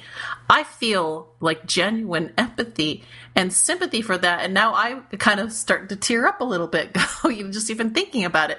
So I'm like, that's the emotional impact that's really working well in, in Cyberverse. Oh yeah, the the Maccadam's episode as well. Like, like the the Velocitron episode is a touch point for everyone because I think that's where the biggest swerve happened tonally. Yeah. Um, but really, it's the Maccadam's episode that started my favorite theme of this whole show, even in season two, which is uh, the notion that all these characters, villains and heroes, they all lived in coexistence at one point, uh, and we're all we're all pals, and like showing McAdams like slowly emptying as the war picked up. Uh, oh, yeah, there- there's like brilliant. this yeah, there's this like really interesting like societal tragedy to Cyberverse, and they they pick it up again in season two with the um the the truce episode. Oh, I haven't gotten uh, that far yet. Oh, Oh, okay. Yeah. It's it's oh it's the one that just went up. Sorry, Parley. Um, parlay. uh, Okay. par- yeah. Parlay. Uh, that episode is is a soft sequel to Maccadam's, is what I'll say. Uh, okay. as far as like implying that like you know just like, like something in transformers that sometimes happens is it's it's implied yes they this is a civil war they all lived in, in a society at one point but by the time we're in the present they've all fallen into the roles for the most part of like heroes and villains uh in parley in parlay they they they imply very clearly that all of these characters also quite clearly remember what it was like to still all be in coexistence on Cybertron. Yeah. And they don't lean into it super hard, but it it adds this this even more like tragic notion of like really they'd all love to get along in some degree, uh, but they're incapable of it. or at least have been uh, for so long. Yeah, I Uh, really. Let me. I'm gonna have to. Uh, now I have to go watch that. Sorry, because re- what it was really great about the Maccadam's one is that you got like they were all hanging out in Maccadam's. You're building this this relationship between Bumblebee and Windblade. In the meantime, though, you're also seeing like Soundwave dancing and being really cool. He's got smooth moves, and you're seeing different conversations going on. Megatron and Optimus Prime are sitting in the corner having a talk, and you know Bumblebee comes up and interrupts them for a moment, and you know Megatron just casually ignores them. It's just it's interesting. You get all of this stuff revolving around this little bar scene, and it's brilliant. It's like the most Yeah. brilliant episode out there, and if if that's where you start, believe me, it's it's like the best place to start. Oh my Yeah. goodness! Now, Par- Parlay really touches on that episode again Okay, in, in a fantastic way. I look forward Um, to seeing that then. Yeah, I I mean, season two is is, is well, uh, season two is almost. It's not a different show, but season two made some incredible decisions as well. Just before we hit that, though, I wanted to also bring up um, from season one uh, just two other things that I think are real standouts that that have gone a little under the radar for people who haven't watched the show. Uh, one of them, there's no toys, so this has gone way under the radar. Teletran X is Oh. fantastic. yes, he is. Uh, and that that actor, as far as I can tell, that is that actor's first role as an as an actor. well, it's least he's in- in- really good. Yeah, really unless, unless. I, I uh, maybe I missed an IMDb listing or re- like misread something, but it, it, it looks like that's that that actor's first acting role, and that's really cool because Teletran X is a a great modern take on the Teletran concept without rewriting the Teletran concept. Because it's not Teletran one, there is a Teletran one. Teletran X is a separate component of Teletran 1 that operates in emergency scenarios. Yeah, he was supposed to be like the drone that takes over when Teletran can't do it Yeah. And because he can that- become mobile. Yeah, he's like a little, just a little, he's a little, um, like doodly bopper, like robot floaty thing with a very emotive eyepiece. And, uh, Yeah, he, within an episode, he goes from being like, oh, this is, I guess, is a neat concept to just being utterly endearing. Uh, Teletran X is fantastic, and thank goodness Teletran X sticks around into season two. yes. Uh, like end of season one, there's a moment that was borderline the most tragic thing I'd ever seen. When Teletran X is like, "I'm doing it, I'm fulfilling my function," then gets shot, and I was Yeah. like, "You can't, you can't do this to me." Yeah, and it was funny because it just kind came out of nowhere. I didn't expect to care about this little thing, and then all of a sudden, within ten minute episode, oh my gosh, he's like the best. Where, you know, I hope he's I hope he's a series regular. And then, like you said, he got shot, and you're like, no, why did you do that to that little guy? He was great, but you know, it's it, it pays off in a different way. So Yeah, gonna- they, they made they made the best decision uh, They did. in that finale.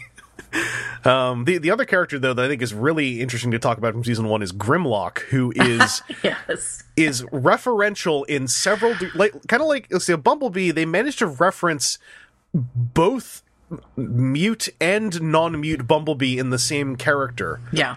Um, Grimlock is G1 Grimlock referential, but also very different in a certain like the, the the whole Grimlock shtick is you see him in the flashbacks. He has a mouth and he's very talkative. He's like a Silverbolt from Beast Wars of sorts. He's very articulate. like he, the articulation of how he says things and composes his words makes him sound very prim and proper, very like C C three PO. But at the Yeah. same time, he's like likable. And then yeah, he, he's sort of a swashbuckler to a degree. yeah. Uh, but he's like really articulate and like you know specific about things, and and I liked that. Then I, I've got to say it. They they turned him into a space T Rex, right? While he's Yeah. in T Rex mode, he's definitely the G one Grimlock that everybody knows. Yeah, they, they lay out he he his T Rex mode is is exponentially more powerful because he reroutes brain processes into raw power Yeah. when he turns into a T Rex. So he gets dumb when he's a T Rex, and the and then the, even to the point where when he like he's on Earth in prehistoric times for plot reasons uh, by himself. He's trying to find other For Autobots like centuries, it's like sad.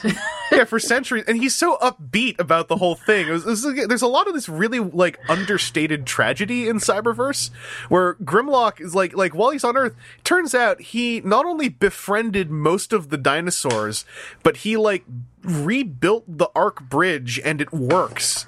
And had a hot tub and just hung out with dinosaurs.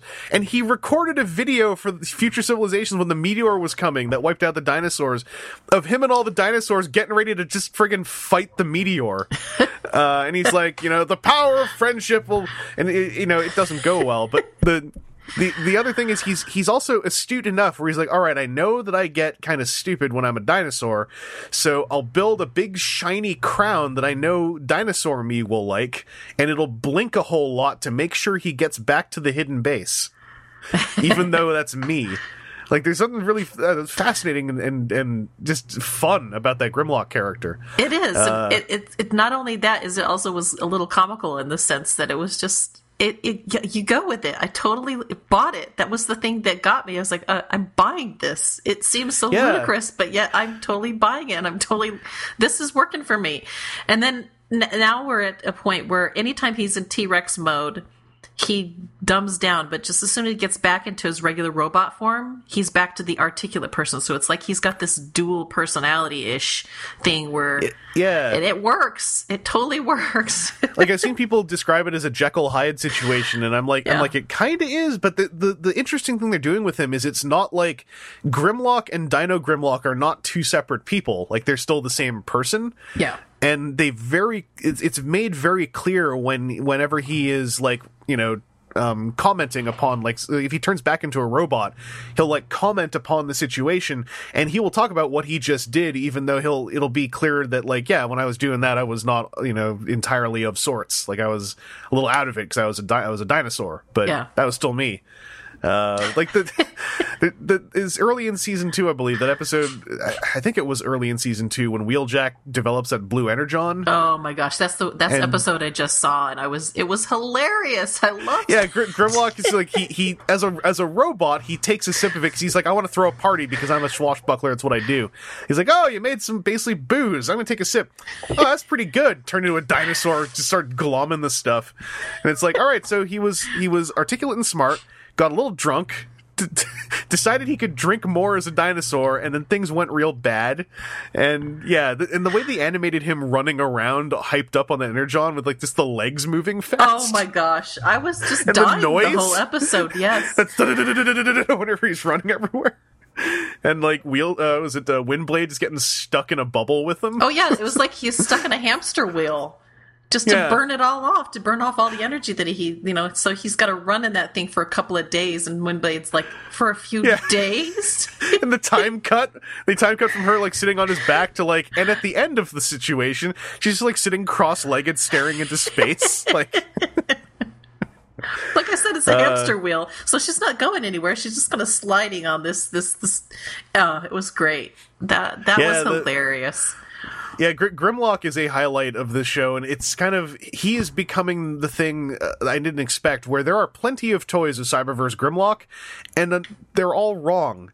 Uh, they haven't made one that hits it yet for me properly for him where it's like a lot of the toys are trying too hard to be G1 Grimlock, if that makes any Oh, sense. Yeah, And- maybe and they so should they go look- back to the whole. You know, I want to say because this is what I've seen in the show. It seems like the T Rex version is very much the War for Cybertron aesthetic that we got Yeah. in the Fall of Cybertron game. I know I'm coming back to that because I really loved that, but like. It really works. I really like how he looks in that, and it really calls back to that. And maybe that's why sentimentally I look at it and think, it's Fall of Cybertron Grimlock. But I haven't looked at any of the toys, but it seems like to me that no, don't don't make him G one. Try Yeah, looking like- at a different version of him, which would be, you know, try that aesthetic and see if that works. Like he's he's his toys are on model, but they always give him that faceplate with the the war within teeth on the the outside of the jawline. Gotcha. And it, like he has that faceplate in the show, but they've never done a figure of him without the faceplate on. Ah, Uh, and and it, it feels like it's presenting, and a lot of his action features tend to be very like you know berserker rage type stuff, or like he has a s- seismic stomp, and I'm like he, I mean he does it in the show, but there's there's no toy that's that communicates to me the robot mode you know personality all that much. yeah. Um, and I'm hoping with the with the deluxe line coming out that they they do that. Like they're finally going to do some real solid Cyberverse toys uh, that they announced recently, and there's going to be a build a figure Maccadam's in the first wave. oh, nice. I'll have to start paying attention to that now because that sounds Uh, I'm, kind I'm of interesting. hyped. Yeah, the the first uh, I think it's the first eight figures uh, all come with a piece of Maccadam's to make like a, a non transforming Maccadam's. nice. It looks it looks pretty cool. Please But, tell me uh, that yeah. they keep the eyes because that's one of the things that I really liked about that character. I really love the rung looking eyes. Um, I'm gonna find you a photo now because uh, it it totally looks like on model to me. Oh, okay. Um, I've got to see this then. Oh, here we go. It's like one of the first pictures in this link. Yeah, it- like he doesn't transform, and they, they gave him a weapon so that he's an action figure, um, Okay, I gotta. It's coming up. but it, it very much looks like him. Oh, that's brilliant. Brilliant. Oh my gosh. And he's just a ball ball socket assemblies, so uh, you know he's a build a figure, easy to put together, and it looks like that means he has a torso joint. So I'm uh, Interesting. yeah, I'm, I'm excited about it. okay, this might but, uh, this might be something that I might get into because that looks really really cool. Really cool. Yeah. and and they did they did a bumblebee who has the door wings but looks like Cyberverse, which oddly has been difficult to catch in that line. I'm scrolling down to see what else they have here. Ah, Yeah, those are those are the quote unquote deluxe uh, figures. So they are they just transform. They don't have an action feature worked into their body. gotcha. Um, and uh, like some of the Cyberverse toys, there's a few gems in there so far that kind of work around the necessi- necessity of a gimmick in the figure and s- still turned out all right. But now they're just doing a dedicated line of like these are sort of like generations, and I'm okay. Into that. But uh, Cyberverse also um, just going into season two. Since you started season two, uh, season one told a story, and in fact ended in a way where I was like, this could have been the end of the series, like very open ended. Yeah. But I was like, this this was a way to end the series on a high note, and in a way where it's like, you know, we love Transformers, and at the very end we can show you, oh, look at all the Transformers that, that are still around and alive, and they're waking up season two makes this incredible decision to open with a gigantic time skip Yeah. where this is the best way I can put it. Season one is like a prequel to a G1 cartoon. Season two is like a story that happens right after the G1 cartoon that that first season was a prequel for. They they have a time skip where basically the G1 cartoon happens, to put it simply, and now we're back with them all. Uh, and I thought it was fa- it was fascinating because it meant we didn't have to go through story beats that we already know and love, and and that could have been kind of boring. Uh, also, this is their quiet way to get around having to animate any humans. Is all the humans are off screen? And yeah, they talk. That's about it. They have no names. Yeah, they're they're the people running the camera that we're watching, uh, filming these you know trucks and going like that thing was just a robot. So they got rid of the robot in disguise thing. They skipped over interacting with human society and having an entire G1 cartoon. The show opens on this basically end of a G1 episode where the Decepticons have a doomsday device on the moon and everyone's having a fight, and it's like that's the episode. And I was like, this is amazing, this decision, and and then it just moves into this story that. Uh, means they don't really have to care about Earth. They, like it's like this whole story happens with Earth in the background. Uh, it, it's I, I thought a really cool decision. It it loses some of the world building potential of the flashbacks, but what what I can say is I feel they still do some pretty good world building despite that. Uh, through just conversations uh, and and stuff like that, and uh, and and just there's so much more character work happening in season two. It's it's uh, an excellent excellent season two. I feel like they really picked up in in this season. Um, just thinking about the first six episodes anyway, which I believe is is what you saw. Yeah, so Um, I'm I'm at the one where bring me the spark of Optimus Prime. That's and, and Hmm. I was about to start the next one. I was like, oh no, I got to get ready for the podcast. no, I, and so I'm like, I after this, I probably will go and binge whatever else I can find at this point because it's that good. I mean, I'm really enjoying it, and so I thought at first uh, the 10 minute segments when I first started were going to be a a problem of making me really love it again because of what we previously referenced that came before this, which I will not say because I don't want to go back that way.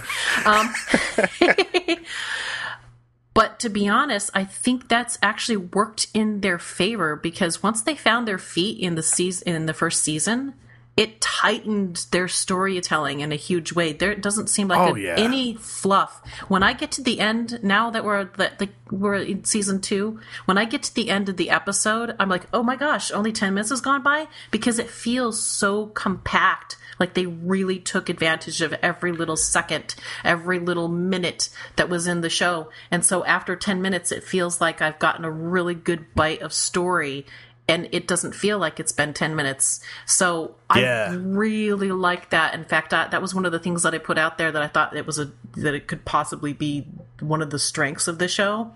And I got a tweet from one of the writers I saw. and I was super stoked because I did not expect that. And they that was the thing that they did is that that they at first were uh, this is what well Randolph Heard basically said. It says we were a little dismayed by the 10 minute format when we first started, but as you might see when you get into the second season, we found it made us write exactly as you say, tighter. Just took a little while to get the hang of it, and he said he was glad I was watching. Yeah. So I was like, oh The- my gosh, I was really Yeah, the, thrilled about that, that. that time limit. The, it- it's a it's a fillerless show by the time, in my opinion, anyway. Like it, you can pick out stuff as filler, but I would call it just in a broad stroke sense a fillerless cartoon by Yeah. the time you hit you hit the end of season one, where it, it's like that. Yeah, they it the when I say this is a a better G one show, part of that is imagine G one episodes where it was only the cool bits you remember and that's that's kind of what this is. Like this 10 minute episode length becomes a strength. It's it's just amazing. Like th- there are shows that have made that length work. Like you know an easy easy example steven universe.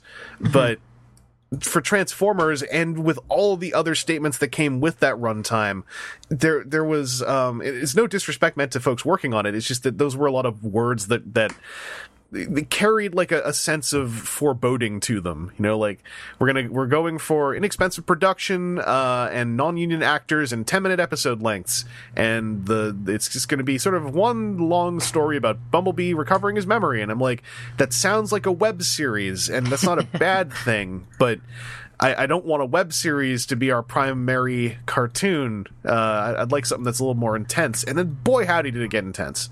Uh, because yeah, it, and that's also one of the reasons why I recommend people watch the show because it is not a time commitment. This is not us No. telling you that you got to watch a 52 episode half hour anime series because it gets good 14 episodes in. You know, no, like we're not telling you. good. Like pretty much halfway through season one. I mean, it, the the first ones are not bad. I mean, they really aren't. They do kind Yeah. of break you in at a certain point, but it picks up really quick. Like within six episodes, which that you know that that's 10 20 30 40 within an like i said within an hour you've got some really good storytelling and it builds on top of each other and it, it it's it's quite entertaining it's very Yeah. good Like if, if you're gonna It's skip one whole episode, like maybe if episode three rubs you the wrong way, I remember that one feeling like it was just a very like if there was filler in this entire show, it was episode three for me. Mm-hmm. Um, that's the one that opens with like prime log, and it's just like they go onto an asteroid and, and there's a scary thing, and that's about it. Uh, past that, it it's just up and up. Um, and even that even that voice actor the, like i read up i didn't realize this. The, the guy playing optimus prime in this show got famous for doing an optimus prime impersonation on vine. Oh really? That's and nice. and then he like like he did it on vine got popular and then then he was on ellen because of his popular vine account. Are you serious? That's cool. Yeah yeah, and and that's like the story of how he became Optimus Prime in this show. Like he's very young. He's like early 20s or something like that. Wow. Uh, and and he was also unfortunately like my highlight of like if I had a thing to complain about in the first season early on, it was that his performance was directed to be this extremely monotone impersonation of Peter Cullen. Uh in season 2, I feel like that actor specifically really comes into his own. Um that actor is uh, Jake Tillman. Uh, he in season two he is picking it up, and there is an episode near the end of season two that is a little Optimus Prime focused, and uh, I feel like he did so much work to make that performance kind of his own take on the character, uh, and have um, layers to it uh, that that I, I really enjoyed. Like he Yeah, that's- he go ahead uh, yeah. I was going to say him him coming or me being able to come around in his performance was like this big moment for me of like of like the one thing I truly was able to criticize about this show, even that performance. Uh, in a, in a in a scenario where I'm not sure precisely what the voice directing situation was even like, he he brought it up like like he did a good job, and I, I was really impressed with what Jake Tillman was doing by the end of season two. That's good to know Um, because I was that was the one thing I'd say if I was going to throw any criticism at Cyberverse is I care absolutely nothing for Optimus Prime and Megatron within the, the, hmm. the the end of the first season just because they just seems like it seems like to me that they're playing like the ideal mythology of what Optimus Prime and, and Megatron are. They're not they're they're icons of what they what what they could be. And so the fact that that they get out of out from underneath that in season two might be a good thing for that those guys because right now I, I really everything that Optimus Prime was saying was nothing but gravitas this, gravitas that, which is kind of starting to get a little bit of overused and cliche for me for that character.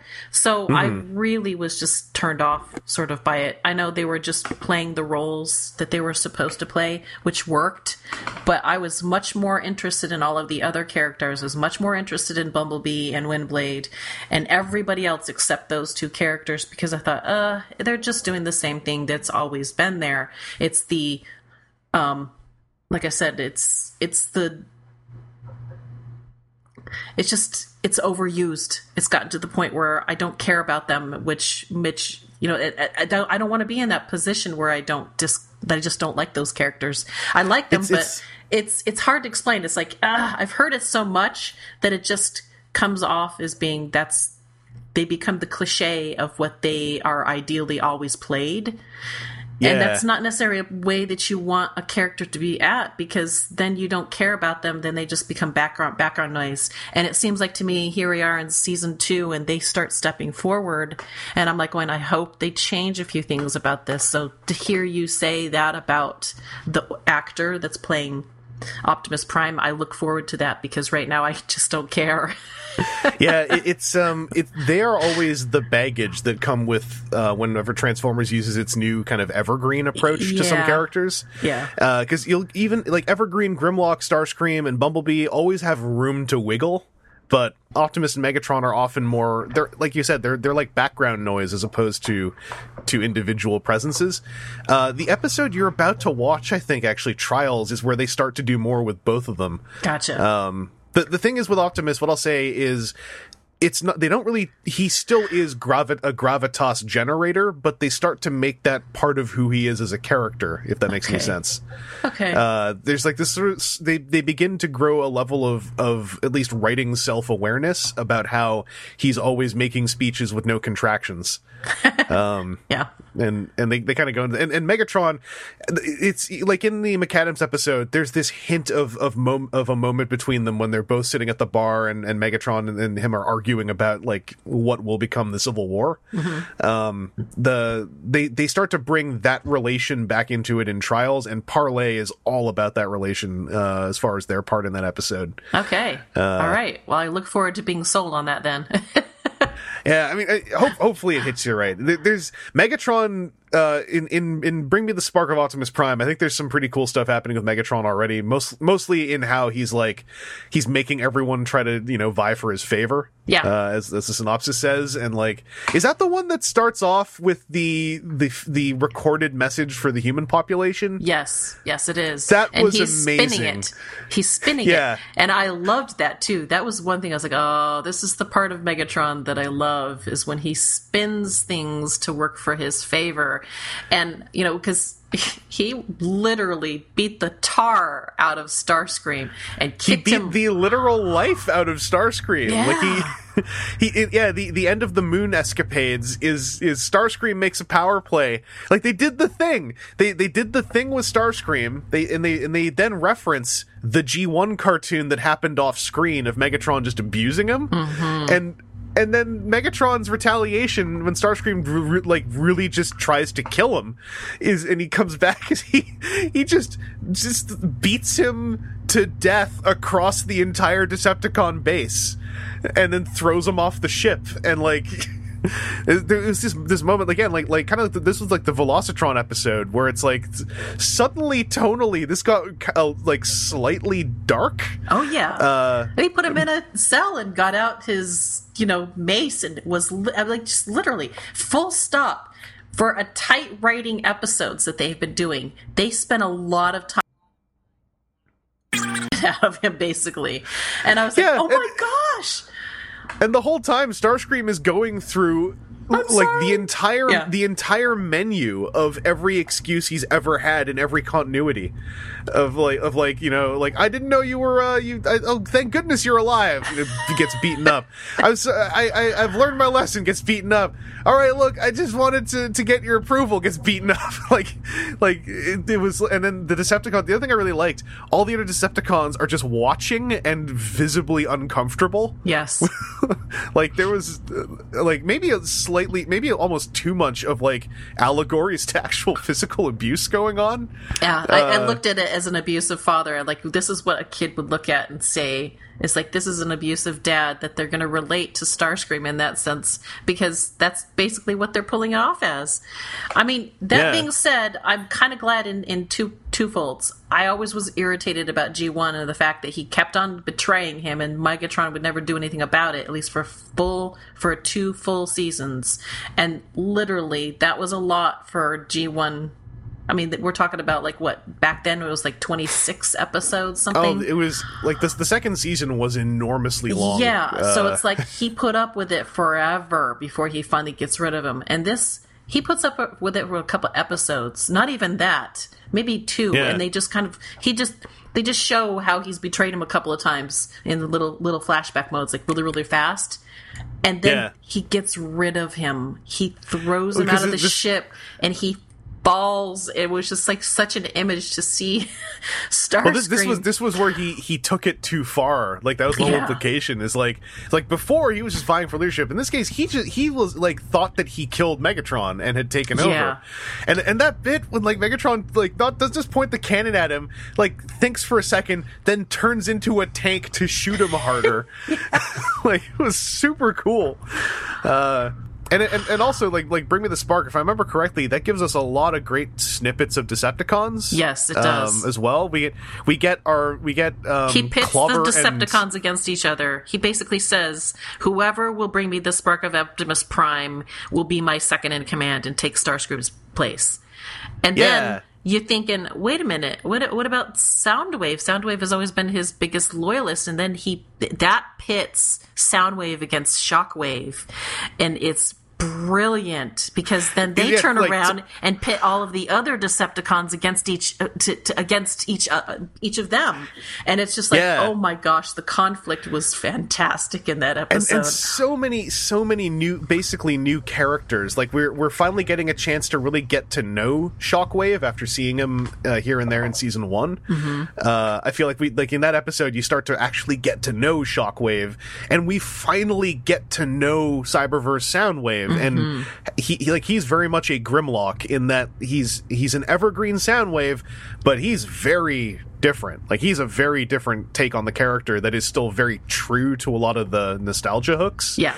Uh, you know, it's just fun things like the fact that he plays a soundtrack literally. Mm-hmm. Uh, like like those those waveforms on his shoulders are real. Yeah, his uh, Shockwave calls it his dramatics, and I was like, I love it, I love it. Oh, and, and the, the tension between them, like, like obviously, like, like I felt this when I saw it, and it's true. If you watch up to that episode, there are massive shipping uh, energies between the two that have led to, like, you look up hashtag Wave Wave on Twitter. There's a Oh whole lot of it, Yeah. uh, and it's real. It's real good stuff. It's like the real like these two these two hate each other.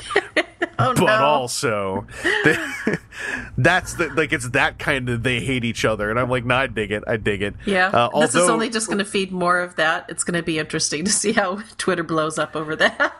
I, I, I like I like Wave Wave, but what I'll say is, having finished season two, I am much more of a wa- uh, a shock jack um, type Oh, no. person. Because you know how Shockwave and Wheeljack were kind of clearly inventor buddies in the Maccadam's episode, Yeah.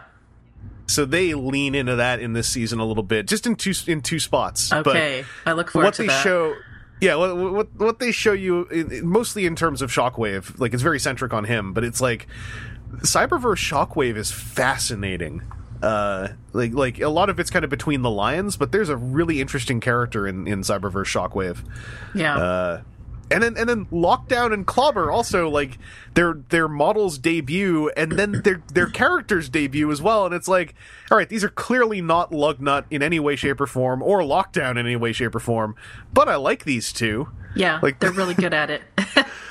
they're just they're they're two career henches you know like that that have their own hopes and dreams that don't have much to do with being henches uh no there's yeah season two yeah i i had a lot of fun with season two Fantastic. um I, I look forward to to watching more episodes now. So I got I got to ask you since you're you're just up to episode 4 Mm-hmm. Um, what do you think is up with that yellow cat that's showing up all over the place? Oh, that's kind of interesting. I like that is it's the fact that like he keeps jumping through like this little space bridge thing and I'm like I don't know where it's going, but I'm really really fascinated with it because it's that little mystery that they've only hooked slightly with. And so I'm not really sure at this point. I don't know if they've given me enough information for me to make any ideas, but I kind of wonder if he's able to make a space bridge himself. Just because that's another thing that I really liked about what's going on with Cyberverse is that each one of the characters have their little gimmicky thing that they do, like this like power up, like you were talking about, where they mm-hmm. Like Bumblebee, he's got the buzz, the little stinger things that he does. Uh, Windblade's got her sword, but then she's got her wind tunnel things that are on her wings. She can actually use those as like like um, boomerangs and can like they they do different things. And I'm like, oh, I kind of like that. And Optimus Prime's, I like what he does is like he's got this big ass giant shield. Yeah, Oh, that the was Autobot cool. symbol shield. Yeah, and, and, you know, like especially when he and he and Megatron, you know, throw it down in the first episode of season two, and he's like coming at him, and he's got the shield at the front of him, and they're like, you know, playing chicken, and he just knocks him off. His, Yeah. that was awesome. I was like going, oh yeah, that is brilliant. I love that. But they're they're doing little things like that. So I'm actually kind of wondering if Cheetor, the Cheetor character that they're basically teasing, if he is able to open space bridges because that's that every single time you see him he's jumping through something so he's getting away and i wonder if that's his gimmick so it'll be interesting to see where they go with it you already uh, know the because pay- you've gotten to the end of the season too i don't know if they pay off with that before the end I, of season. I binged season two in one go. Is how good the pace of season two was. Oh, That-. That's what I'll say. Like, like you don't have to. I, I, I'm like. You don't have to wait too long to find out what's up with Cheetor. They don't Okay. string that along so long that it becomes like, oh yeah, I almost forgot about this. Uh, and like, like there's almost a mid-season finale in season two. oh, that's good. Uh, yeah. like, it, which is weird because it's just going to keep airing anyway. but th- yeah, there's there's there's so much cool stuff in season two, and, and the the character work is just like even when it's over the top, it's like they're making the they're making a well intentioned decision that goes over the top. That's good, And though. uh, oh yeah, and, and there's there's also a lot more for IDW fans coming up in the season. Like there's. uh th- there's something that's very uh, not direct, but like feels very born out of w- the work IDW did. Nice. Um, like I said, it's like they've gone through all of Transformer fandoms and, and, and franchises and different shows, and they've taken the cream of the crop and they're packing it into one show.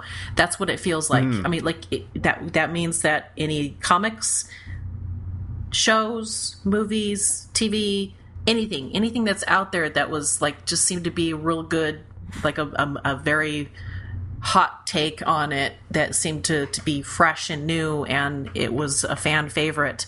They seem to be really on par and really understand those beats and they're putting that in here. And then of course they're Oh, also taking new t- uh, they're, they're doing slightly new things too. So it's quite fascinating how they're making it work for cyberverse. If we haven't sold it by now i don't think we'll ever sell it. Well, here- here- there's there's two other there's two other bullet points in my head that I, I just want to touch on. One of them is a season two one. It, it's I'll keep this one vague, but you know you know how the show is very it seems very aware of kind of just Transformers as a franchise. yeah Um, there there's at least one time that this show very specifically puts in the same room Bumblebee, the Kid Appeal character, Uh-huh. Hot Rod, the Kid Appeal character, and Cheetor, the Kid Appeal character. yeah they do like the three of them share share space in an episode in a way that feels so knowing that I it's, it's like it's like Cyberverse is is is one of the best ways to describe Cyberverse is like a, is like a best hits of Transformers and one of the ways it does it is like you know what if uh, all the Kid Appeal characters were just hanging out? Because we can do that. And it's like all right. You know I- like what if Bumblebee has a voice but also is silent? Because we can do that you know like they just mash it all together in, a- in a way that's really fun um Well, they're doing Very it. They're, it's amazing, but they also have a couple characters in there too. I had to. I, I, I wrote a couple notes because I was like, ah, they have Rack and Ruin, which was fantastic, Yeah. and Bludgeon. They freaking have Yeah. Bludgeon. I was like, oh my gosh, this is perfect. Oh, and So- there's and yeah, there's at least oh, there's a, yeah. They do the Bludgeon is in it. Vehicons too. Vehicon Steve. The Vehicon Yes. Steve dudes are back, and then they take it one step further and put the Autobot Daves. Yeah, the Autobot Daves are like the fact that um the so everyone wakes up in the arc and I'm thinking in season two, oh, so we're just gonna run with this cast of characters. Is like, yeah. Also, there are like multiple squads of Daves. It turns Yeah. out that were on the arc, and Oh I'm my like, gosh, what?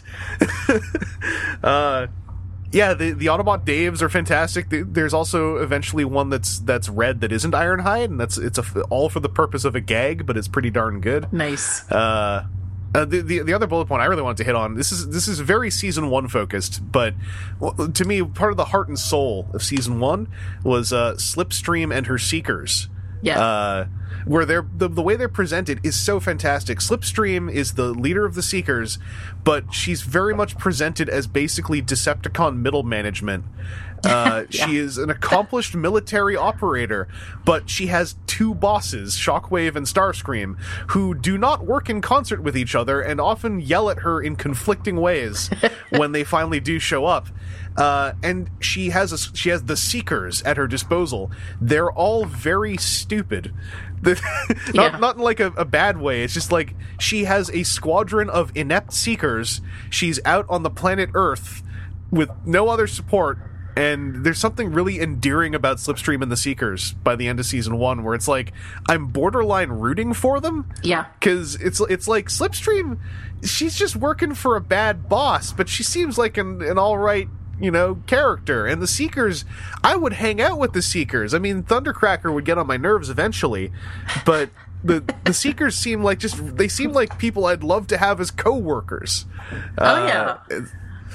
You know, like I, I there's something really that. fun about yeah, them. I, I really agree with all of that. Oh my gosh. And the fact that we Like, they're- know they've already done within season one, they've already kind of built that you know, Windblade was actually supposed to be one of them. yeah. That was kind Yeah, of cool too. So, yeah. And and the, the there's this slight implication from a flashback episode that like airborne transformers are kind of upper class, and then w- when you look at the seekers and how inept they are, you're like, yeah, you all failed upwards. You're a bunch of upper class flying transformers who got that job because you turned into a jet, and none of you are actually very good at it. And uh, I, I like how I like how much they're a goon squad. Like it's it's really fun. I was terrified during the season one finale that some of them would end up falling into the lava, uh, and I'm happy it didn't happen because uh, I, I like them a lot. Um, Yeah, it seems like the only character that they've actually killed was just Blur. yeah. I, he had it coming. He had all that hubris. Yeah. Uh, Sorry, yeah, if you haven't seen the- all the Blur fans will be really sad. the one step changer toy for Blur that came out under the Cyberverse banner, that toy became a very dark thing to see in the toy aisle after I saw that episode. like I'd see that thing and I'd be like, "Wait, you can't." But but he's oh no, you, you made a toy even. Oh boy. yeah. Uh, so yeah, um, Cyberverse is is so fun. It, it, it's it's just so digestible, and it's part of the reason why I wanted to talk about it like this. Like I I don't even really want to do episodic like dives into Cyberverse because it's like I actually just like looking at it as a whole, like as a journey through it, because it was it's just such a, an it continues to be such an unexpectedly fun series. Even when I was already enjoying it, they would have more twists where I'm just like slapping my knee and going like, I can't believe you did that, and I'm so happy you did. Uh, and oh, you haven't even met Arcee yet. No, I've only just seen her slightly, just just in a couple little little takes. That's it. So I'm looking forward to that because I do remember seeing somebody say something on Twitter about Cyberverse. Oh, Arcee's there, and I just went, "Oh, I've got to go watch that." She yeah, she's not in a lot of it, but uh, I think I think in the episode you're about to watch, she has her first big moment. Okay, I good. think. Good. Uh, Yeah, that was It- it that's another thing that I really like in here is lots of they're they're doing an appropriate amount of female and male characters, so it doesn't feel all one sided. It seems Yeah. like everybody's at the table being represented really well, and that was that was really a big plus for me. Like, like to be honest, if I had one criticism of the casting, it's that with the layout of the cast of this show, and, and even with and the, with the delivery and the the caricatures and personalities that are there, Mm-hmm. I am missing Strong Arm enormously. um, like this feels like a show Strong Arm from Rid 2015 would have fit into like a glove. Uh, and and I feel like Strong Arm's kind of gone, just been forgotten since that show ended. Uh, and and I, I'm kind of hurting for some Strong Arm content in Cyberverse. I don't think we're gonna get it. Maybe but- we will. I don't know. They might surprise us.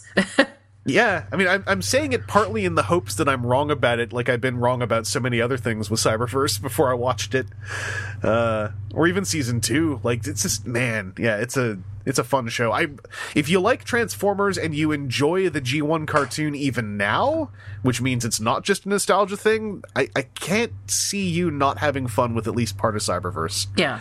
Uh, and it, yeah, it, it, it's highly recommendable. And I'm so glad it's getting more recognition on social media, and that it's getting a good toy line, or I guess a good generations toy yeah. line. It's anticipated that it'll it'll be great. So it looks pretty Yeah. good. I mean, from what you when from and I've only just briefly see what what you did with the with the link. It, again, it's it's the under Cyberverse is kind of feeling like the underdog that we haven't really been paying much attention to, and I hope it starts to pick up speed.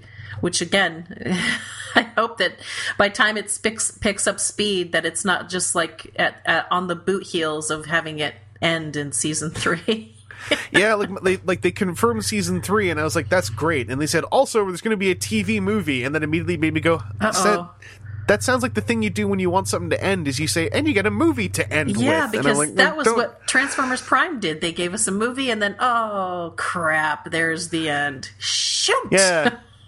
like it was a I, I like that movie a lot, Yeah. but uh, it, it it's just a bummer when like that's that's kind of the message I get from that, and, and I'm like I'm like come on, give them uh, give give them a Rescue Bots run. It's Boulder Media, it's non-union, whatever, which means it's apparently is cheaper for you to make. That's fine because they're making a great thing, so let them keep going. Yeah, you know, it'd be great if they could just like you know rival My Little Pony. There you go. What did they got up to season six, seven?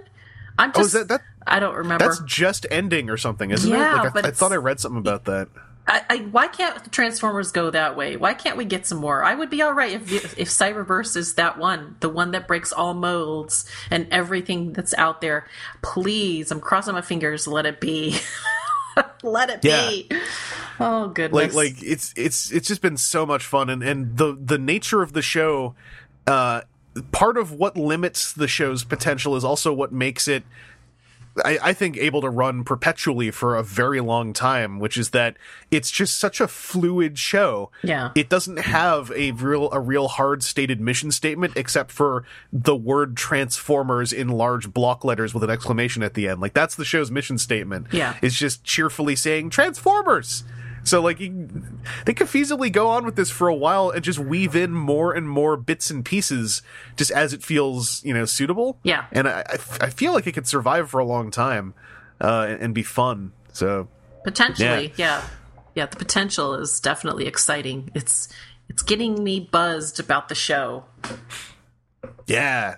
Uh, and, it, it makes me care about about more characters too, like because of the Seekers. Like uh, between between appearing in Cyberverse and also having some real decent representation in the trading card game, like the the, the Rainmaker Seekers and the Storm Seekers are all like, I don't know. I'm starting to like them more. Like I have I have I have uh, legitimate concerns about like Nova Storm and Ion Storm now.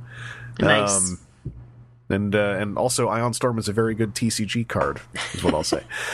uh, anyway, yeah, that, that- I think that that's a good cap on a whole lot of talk about Cyberverse uh, and the comics. Unless you had anything else you wanted to throw out about uh, No. any of the medias we're hitting. no, I think that this is Um, a really good spot. Like we've we've talked about everything pretty much that that needed to be talked about. I think, and it, you Yeah, know, like we started off in a really uncertain place, and now we're in a really good place. We're like, yeah, this this is the best out there right now. it's carrying me through my Transformers fix story fix. Yeah. This is what it. This is Cyberverse is kind of doing that. So Yeah, like I think I think it has there there's a certain ceiling on Cyberverse for me as far as like the quality level when you start putting it up against like a whole lot of other medias, but mm-hmm. not really in a in a bad way. It's like like Cyberverse sets out to be 10 minute episodes of Transformers and it does it really well. And I'm like that's something that we I think I think that you know it's just I I needed it uh very much. I didn't know that I needed it until I started like binging it, and now I'm like, wow, this is actually really not bad. Yeah. Um, and yeah, other other other than that, like media wise, the only other thing coming up, which we know nothing of, is the vaunted Netflix uh, animated series. yes, the one that we haven't heard anything about. Yeah, we just know who's writing it, and he he did a panel at uh, the last TFCon Yep. and seemed to know a whole lot about uh, Transformers, and that's cool. and geeked out about a whole lot of other pop culture things too. So the audience seemed like they were really happy with everything that he said. So Yeah, I was feeling It- good it, vibes. seems like it's. It, it seems like it's going to be very, very sieged. Like it's going to be very tied into the Generations trilogy going on right now, and we know that that's Siege into Earthrise. So this is probably going to be a Siege show. yeah, I I wonder, given how much the current comic is also like featuring Siege toys as cast members, like is if it's going to be very close to what's going on in the comic tonally. Um, that's that's something I'm, I'm curious about when it finally comes out. Is like how much is this going to be parallel to the comic, almost to an adaptation point, or how much is this going to be like you know very much its own thing? gotcha. Uh, Was there? Have you read anything out there that says like that the Netflix show is also going to be like a short amount of time, so many episodes? I thought I remember Oh, I can't hearing remember. something. Now that I know, now that I've seen Cyberverse do their ten minute segments, I'm a little less worried about what that'll look like. In the hopes that they've learned a little bit from each other possibly Mm-hmm. crossing my fingers that I'm not wrong on saying that. But I do remember that they said that the there was only going to be so many episodes too. So I'm hoping that the tight amount of space works well enough that they have the good confined storytelling so we're not getting a lot of fluff. Yeah. That'd be really Yeah, good if they I- did that. So I, I also just hope that because uh, unfortunately now we have a precedent set right for a Transformer series made for streaming services. yeah, it's the it's the Machinima trilogy is our precedent that's been set, and I'm kind of Yeah. like, man, I like I like I just hope that it is not. I hope that the because there are people who are going in going like, ah, it's on Netflix, but we saw the last one went, and I like I hope that's not proven true. Well, 'Cause I- Netflix I- isn't going to green light something that's going to be at that level, to be honest. I think that if I was a Netflix person and I saw what they did, I'd be like, if you true, if you try to put that on our, sir, if you try to put that on our uh, streaming service, I'm gonna, I'm gonna be mad. My my my one fear because I felt that way until someone had mentioned to me like there are a lot of Netflix original productions that go up that don't really get talked about for very good reasons, and I went and looked into it, and I was like, oh, they do make some garbage too. yeah. They just they don't advertise their garbage as much. and then there's some stuff that are really great that don't get advertised enough, and then they get canceled. So yeah, hmm. I've I've watched a couple of those where like, oh, this is really good. Oh, too bad it's already been canceled. Damn. yeah, uh, especially with animated stuff, there's a really weird pallor over animation with Netflix right now. Of like they they are behind producing some very good stuff, and also behind kind of sitting on some stuff in a really bad way or you know like like uh, Tuca and Bertie is always the one that comes to mind this year of like a Netflix animated production that that very much got old yellered before its time Aw. uh and, uh, that's- also the whole or go go. I was going to say it. Th- that's pretty sad too, because potentially, I mean, we're seeing it now with Cyberverse, just because all thrusters seem to be firing in the right direction. But potentially, Transformers has the capability of having some really great story, especially done on TV. And I'm really looking forward. I really hope that Netflix, the Netflix show, does hit a really good run that makes it possible for us to see more of that opening up because the sad part about it is that if it doesn't do anything amazing and it does just kind of isn't really great um, i don't think we're going to have another chance to have that type of storytelling on a streaming option for a little while and that makes me kind of sad. Yeah. because it is I mean- potentially there's so much that you can do with transformers. It's so varied. It's it's it's got so much potential to be amazing. And yet when you get things like the Machinima just it makes you facepalm because you're like oh it's so capable of something better than this and this is what Oh, that Machinima series did like that series did damage. It did. Not like like it was a very front facing series when it first came out, and, and continued to be on the back of its celebrity voice castings. And in the fandom, it also like it just it it put this ugly face on Transformers cartoons, uh, almost the way the live action movies did in in a in a lesser sense, Yeah. but on a greater scale. And like when the live action movies did it, it was like, well, no one really knows what Transformers is about in the 2000s other than hardcore fans. So it's it seems fresh to people and it's leading to better things. The Machinima series was on the back of of award winning comic series mm-hmm. being in the headlines and I feel like it did some damage, and the Netflix series happening was like unbelievable to me because of the Machinima series. So Yeah. I'm, I'm hoping I'm hoping that it's for good reasons that it's happening and not you know. Yeah, and I hope I, don't, that- I don't want to be a pessimist. Uh, exactly. I'm like, I really want to be excited about this, but I'm also cautious because I know if it isn't fantastic, then it's going to do more damage. And uh, Yeah. I just don't want more damage. We want damage control here. And and I know I know the Machinima series like folks have enjoyed it, and I think there are bullet points in it that are neat, but like like I've had the conversations with folks who are kind of on the outskirts of the fandom who are like, "Oh yeah, I saw that newer cartoon with uh, Ron Perlman. It was okay." And I'm always having to go like like I have to put on that smile and be like, "Well, if you thought it was okay, I'm not going to start going into it. I'm glad that you thought it was okay." yeah, you're like, I- uh, I- there's I a, hate maybe that that's a moment that I liked, but I, I hate that it's a touchstone. It's like it's like in the mid aughts or sorry late aughts, early 2010s Yeah. when the live action movies were the kind of I hate the word normie, but it was like you know for lack of a better term the the outside of fandom touchstone. Yeah. were those movies where it's like you're getting a haircut and someone sees your Autobot logo on your shirt and they go like, oh you like those movies, and you kind of have to grin and bear it and go like, I mean I like Transformers, yeah it's all right. Because I'm not, I don't want to get in the conversation all of a sudden of like going like, well, listen, I'm actually quite a fan of the the IP in general. However, I have uh, quantitative uh, quality uh, concerns regarding the live action films. And then eventually they're like, well, I was also just making conversation because I'm cutting your hair.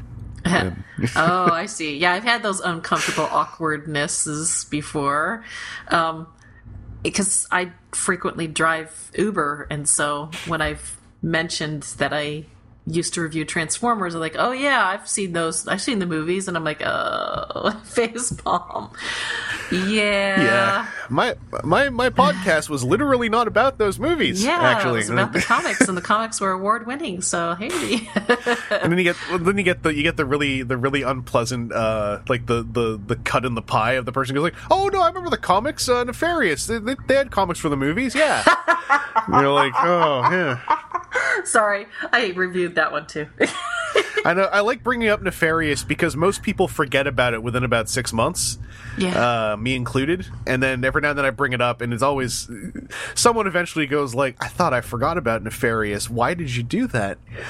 Uh, those of you who might not have been around for that era of tie-in comics to live-action films, you should go read Nefarious. yeah, Nefarious it actually had a couple bits in it that I wish that they had done more with. Yeah, it's got ideas, but boy howdy, uh, don't look up anything about it before you read it, and then look up stuff about it because I, I love I love people's raw reactions to the robot art in Nefarious. Uh, like when you tell them like, no, that thing is uh, that Legends toy that turned into a motorcycle, and they're like, they're like, what? You know, hold hold it hold it up next to it. You can kind of see the silhouette, sort of. nice. Anyway, um, I guess to cap things off, we don't have to go too long on this. Usually, we end up doing like with the regular guys, like a, a off-topic what we got this week thing of just like if you had anything interesting happen that wasn't Transformers related, uh, as like a cool down of sorts. Any, anything on your end off-topic to Transformers that was of note? Anything you picked up? Anything like I don't know appliances? We've had a, Appliances. we've had a, we've had appliances be off-topic what we got this week. Uh, you know what? I can't think of anything specific other than my other thing that I've been that's been you know taking up my time is I've been audio listening to the Expanse series, which I've already kind of mentioned already. Again, just I, I I didn't realize how great it was until I started like listening to the book and went, oh, I like I just just going through and listening to the the books on audio because I've been doing that in between like my I don't get a lot of free time, so the when I do have free time, I I- you know that's what I. I find little things to fill the spaces, and this is what I felt for mine, which makes me pretty happy because I'm doing. I'm I'm listening to both uh, the Expanse books and the Witcher series because it's also supposed to be coming out on uh, Netflix soon, I think. Um, Oh yeah, that's the uh, the Henry Cavill joint yeah, on Witcher, yeah. right? So I've been. I thought, well, I gotta learn a little bit about it. I haven't actually played the games. I know that they're out there, but I haven't done it yet. Um, so I thought, okay, well, they've got these books. Let's go check them out. So I've been doing that, and I'm really kind of happy, happily suppl- surprised by it in different ways. And so, um, I like comparing sometimes the different choices between what they do in novels as opposed to TV series. So it's been really interesting to see the the story choices that they chose to go through with the TV show of The Expanse as opposed to what was in the book. And there's slight differences, which I approve of those differences. I thought they were really smart about how they did it to push the, the the plot in a different way and to build up things in the way that they did and how it paid off in the end because it was just really smart. I I, I kind of I like being able to look at story that's very smart like that and see how they do different choices and things like that. But yeah, um, that's all I've really been doing is just you know Yeah, consuming audio, more audio yeah, cons- consuming more story basically.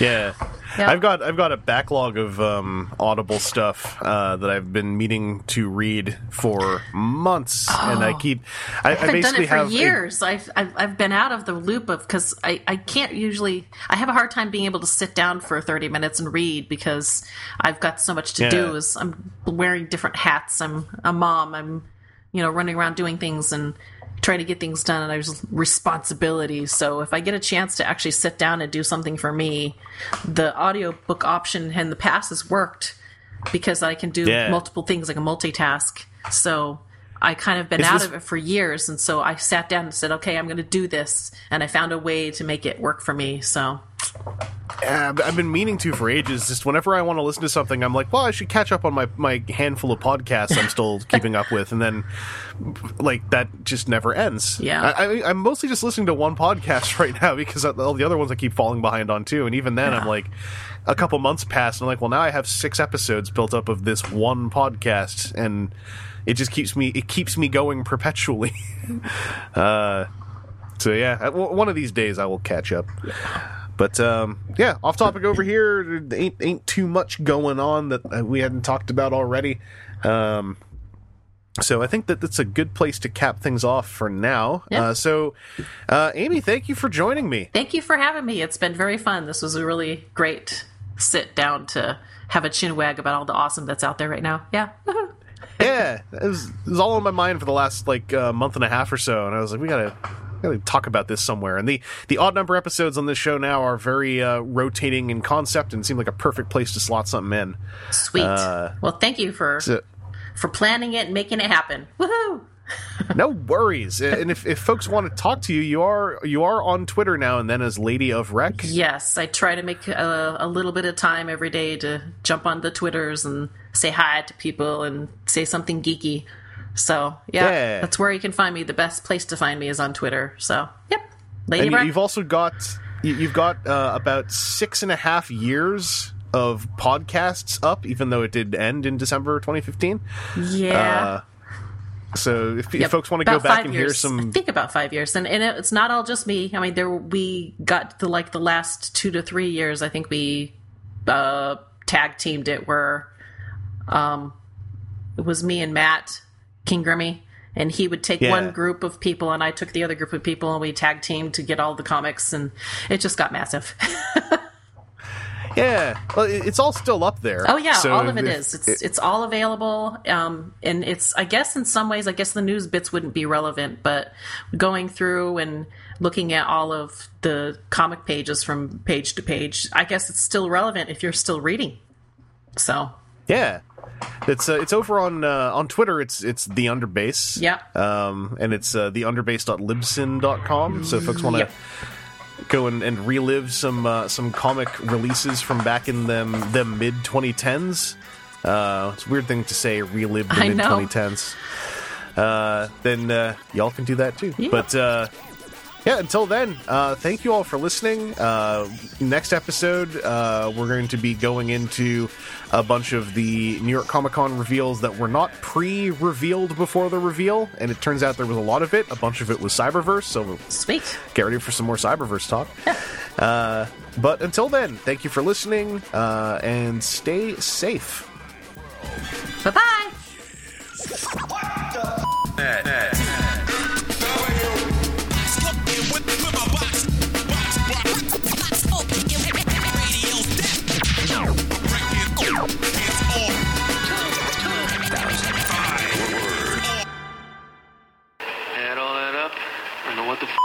but you got some badass perpetrators, and they're here to stay.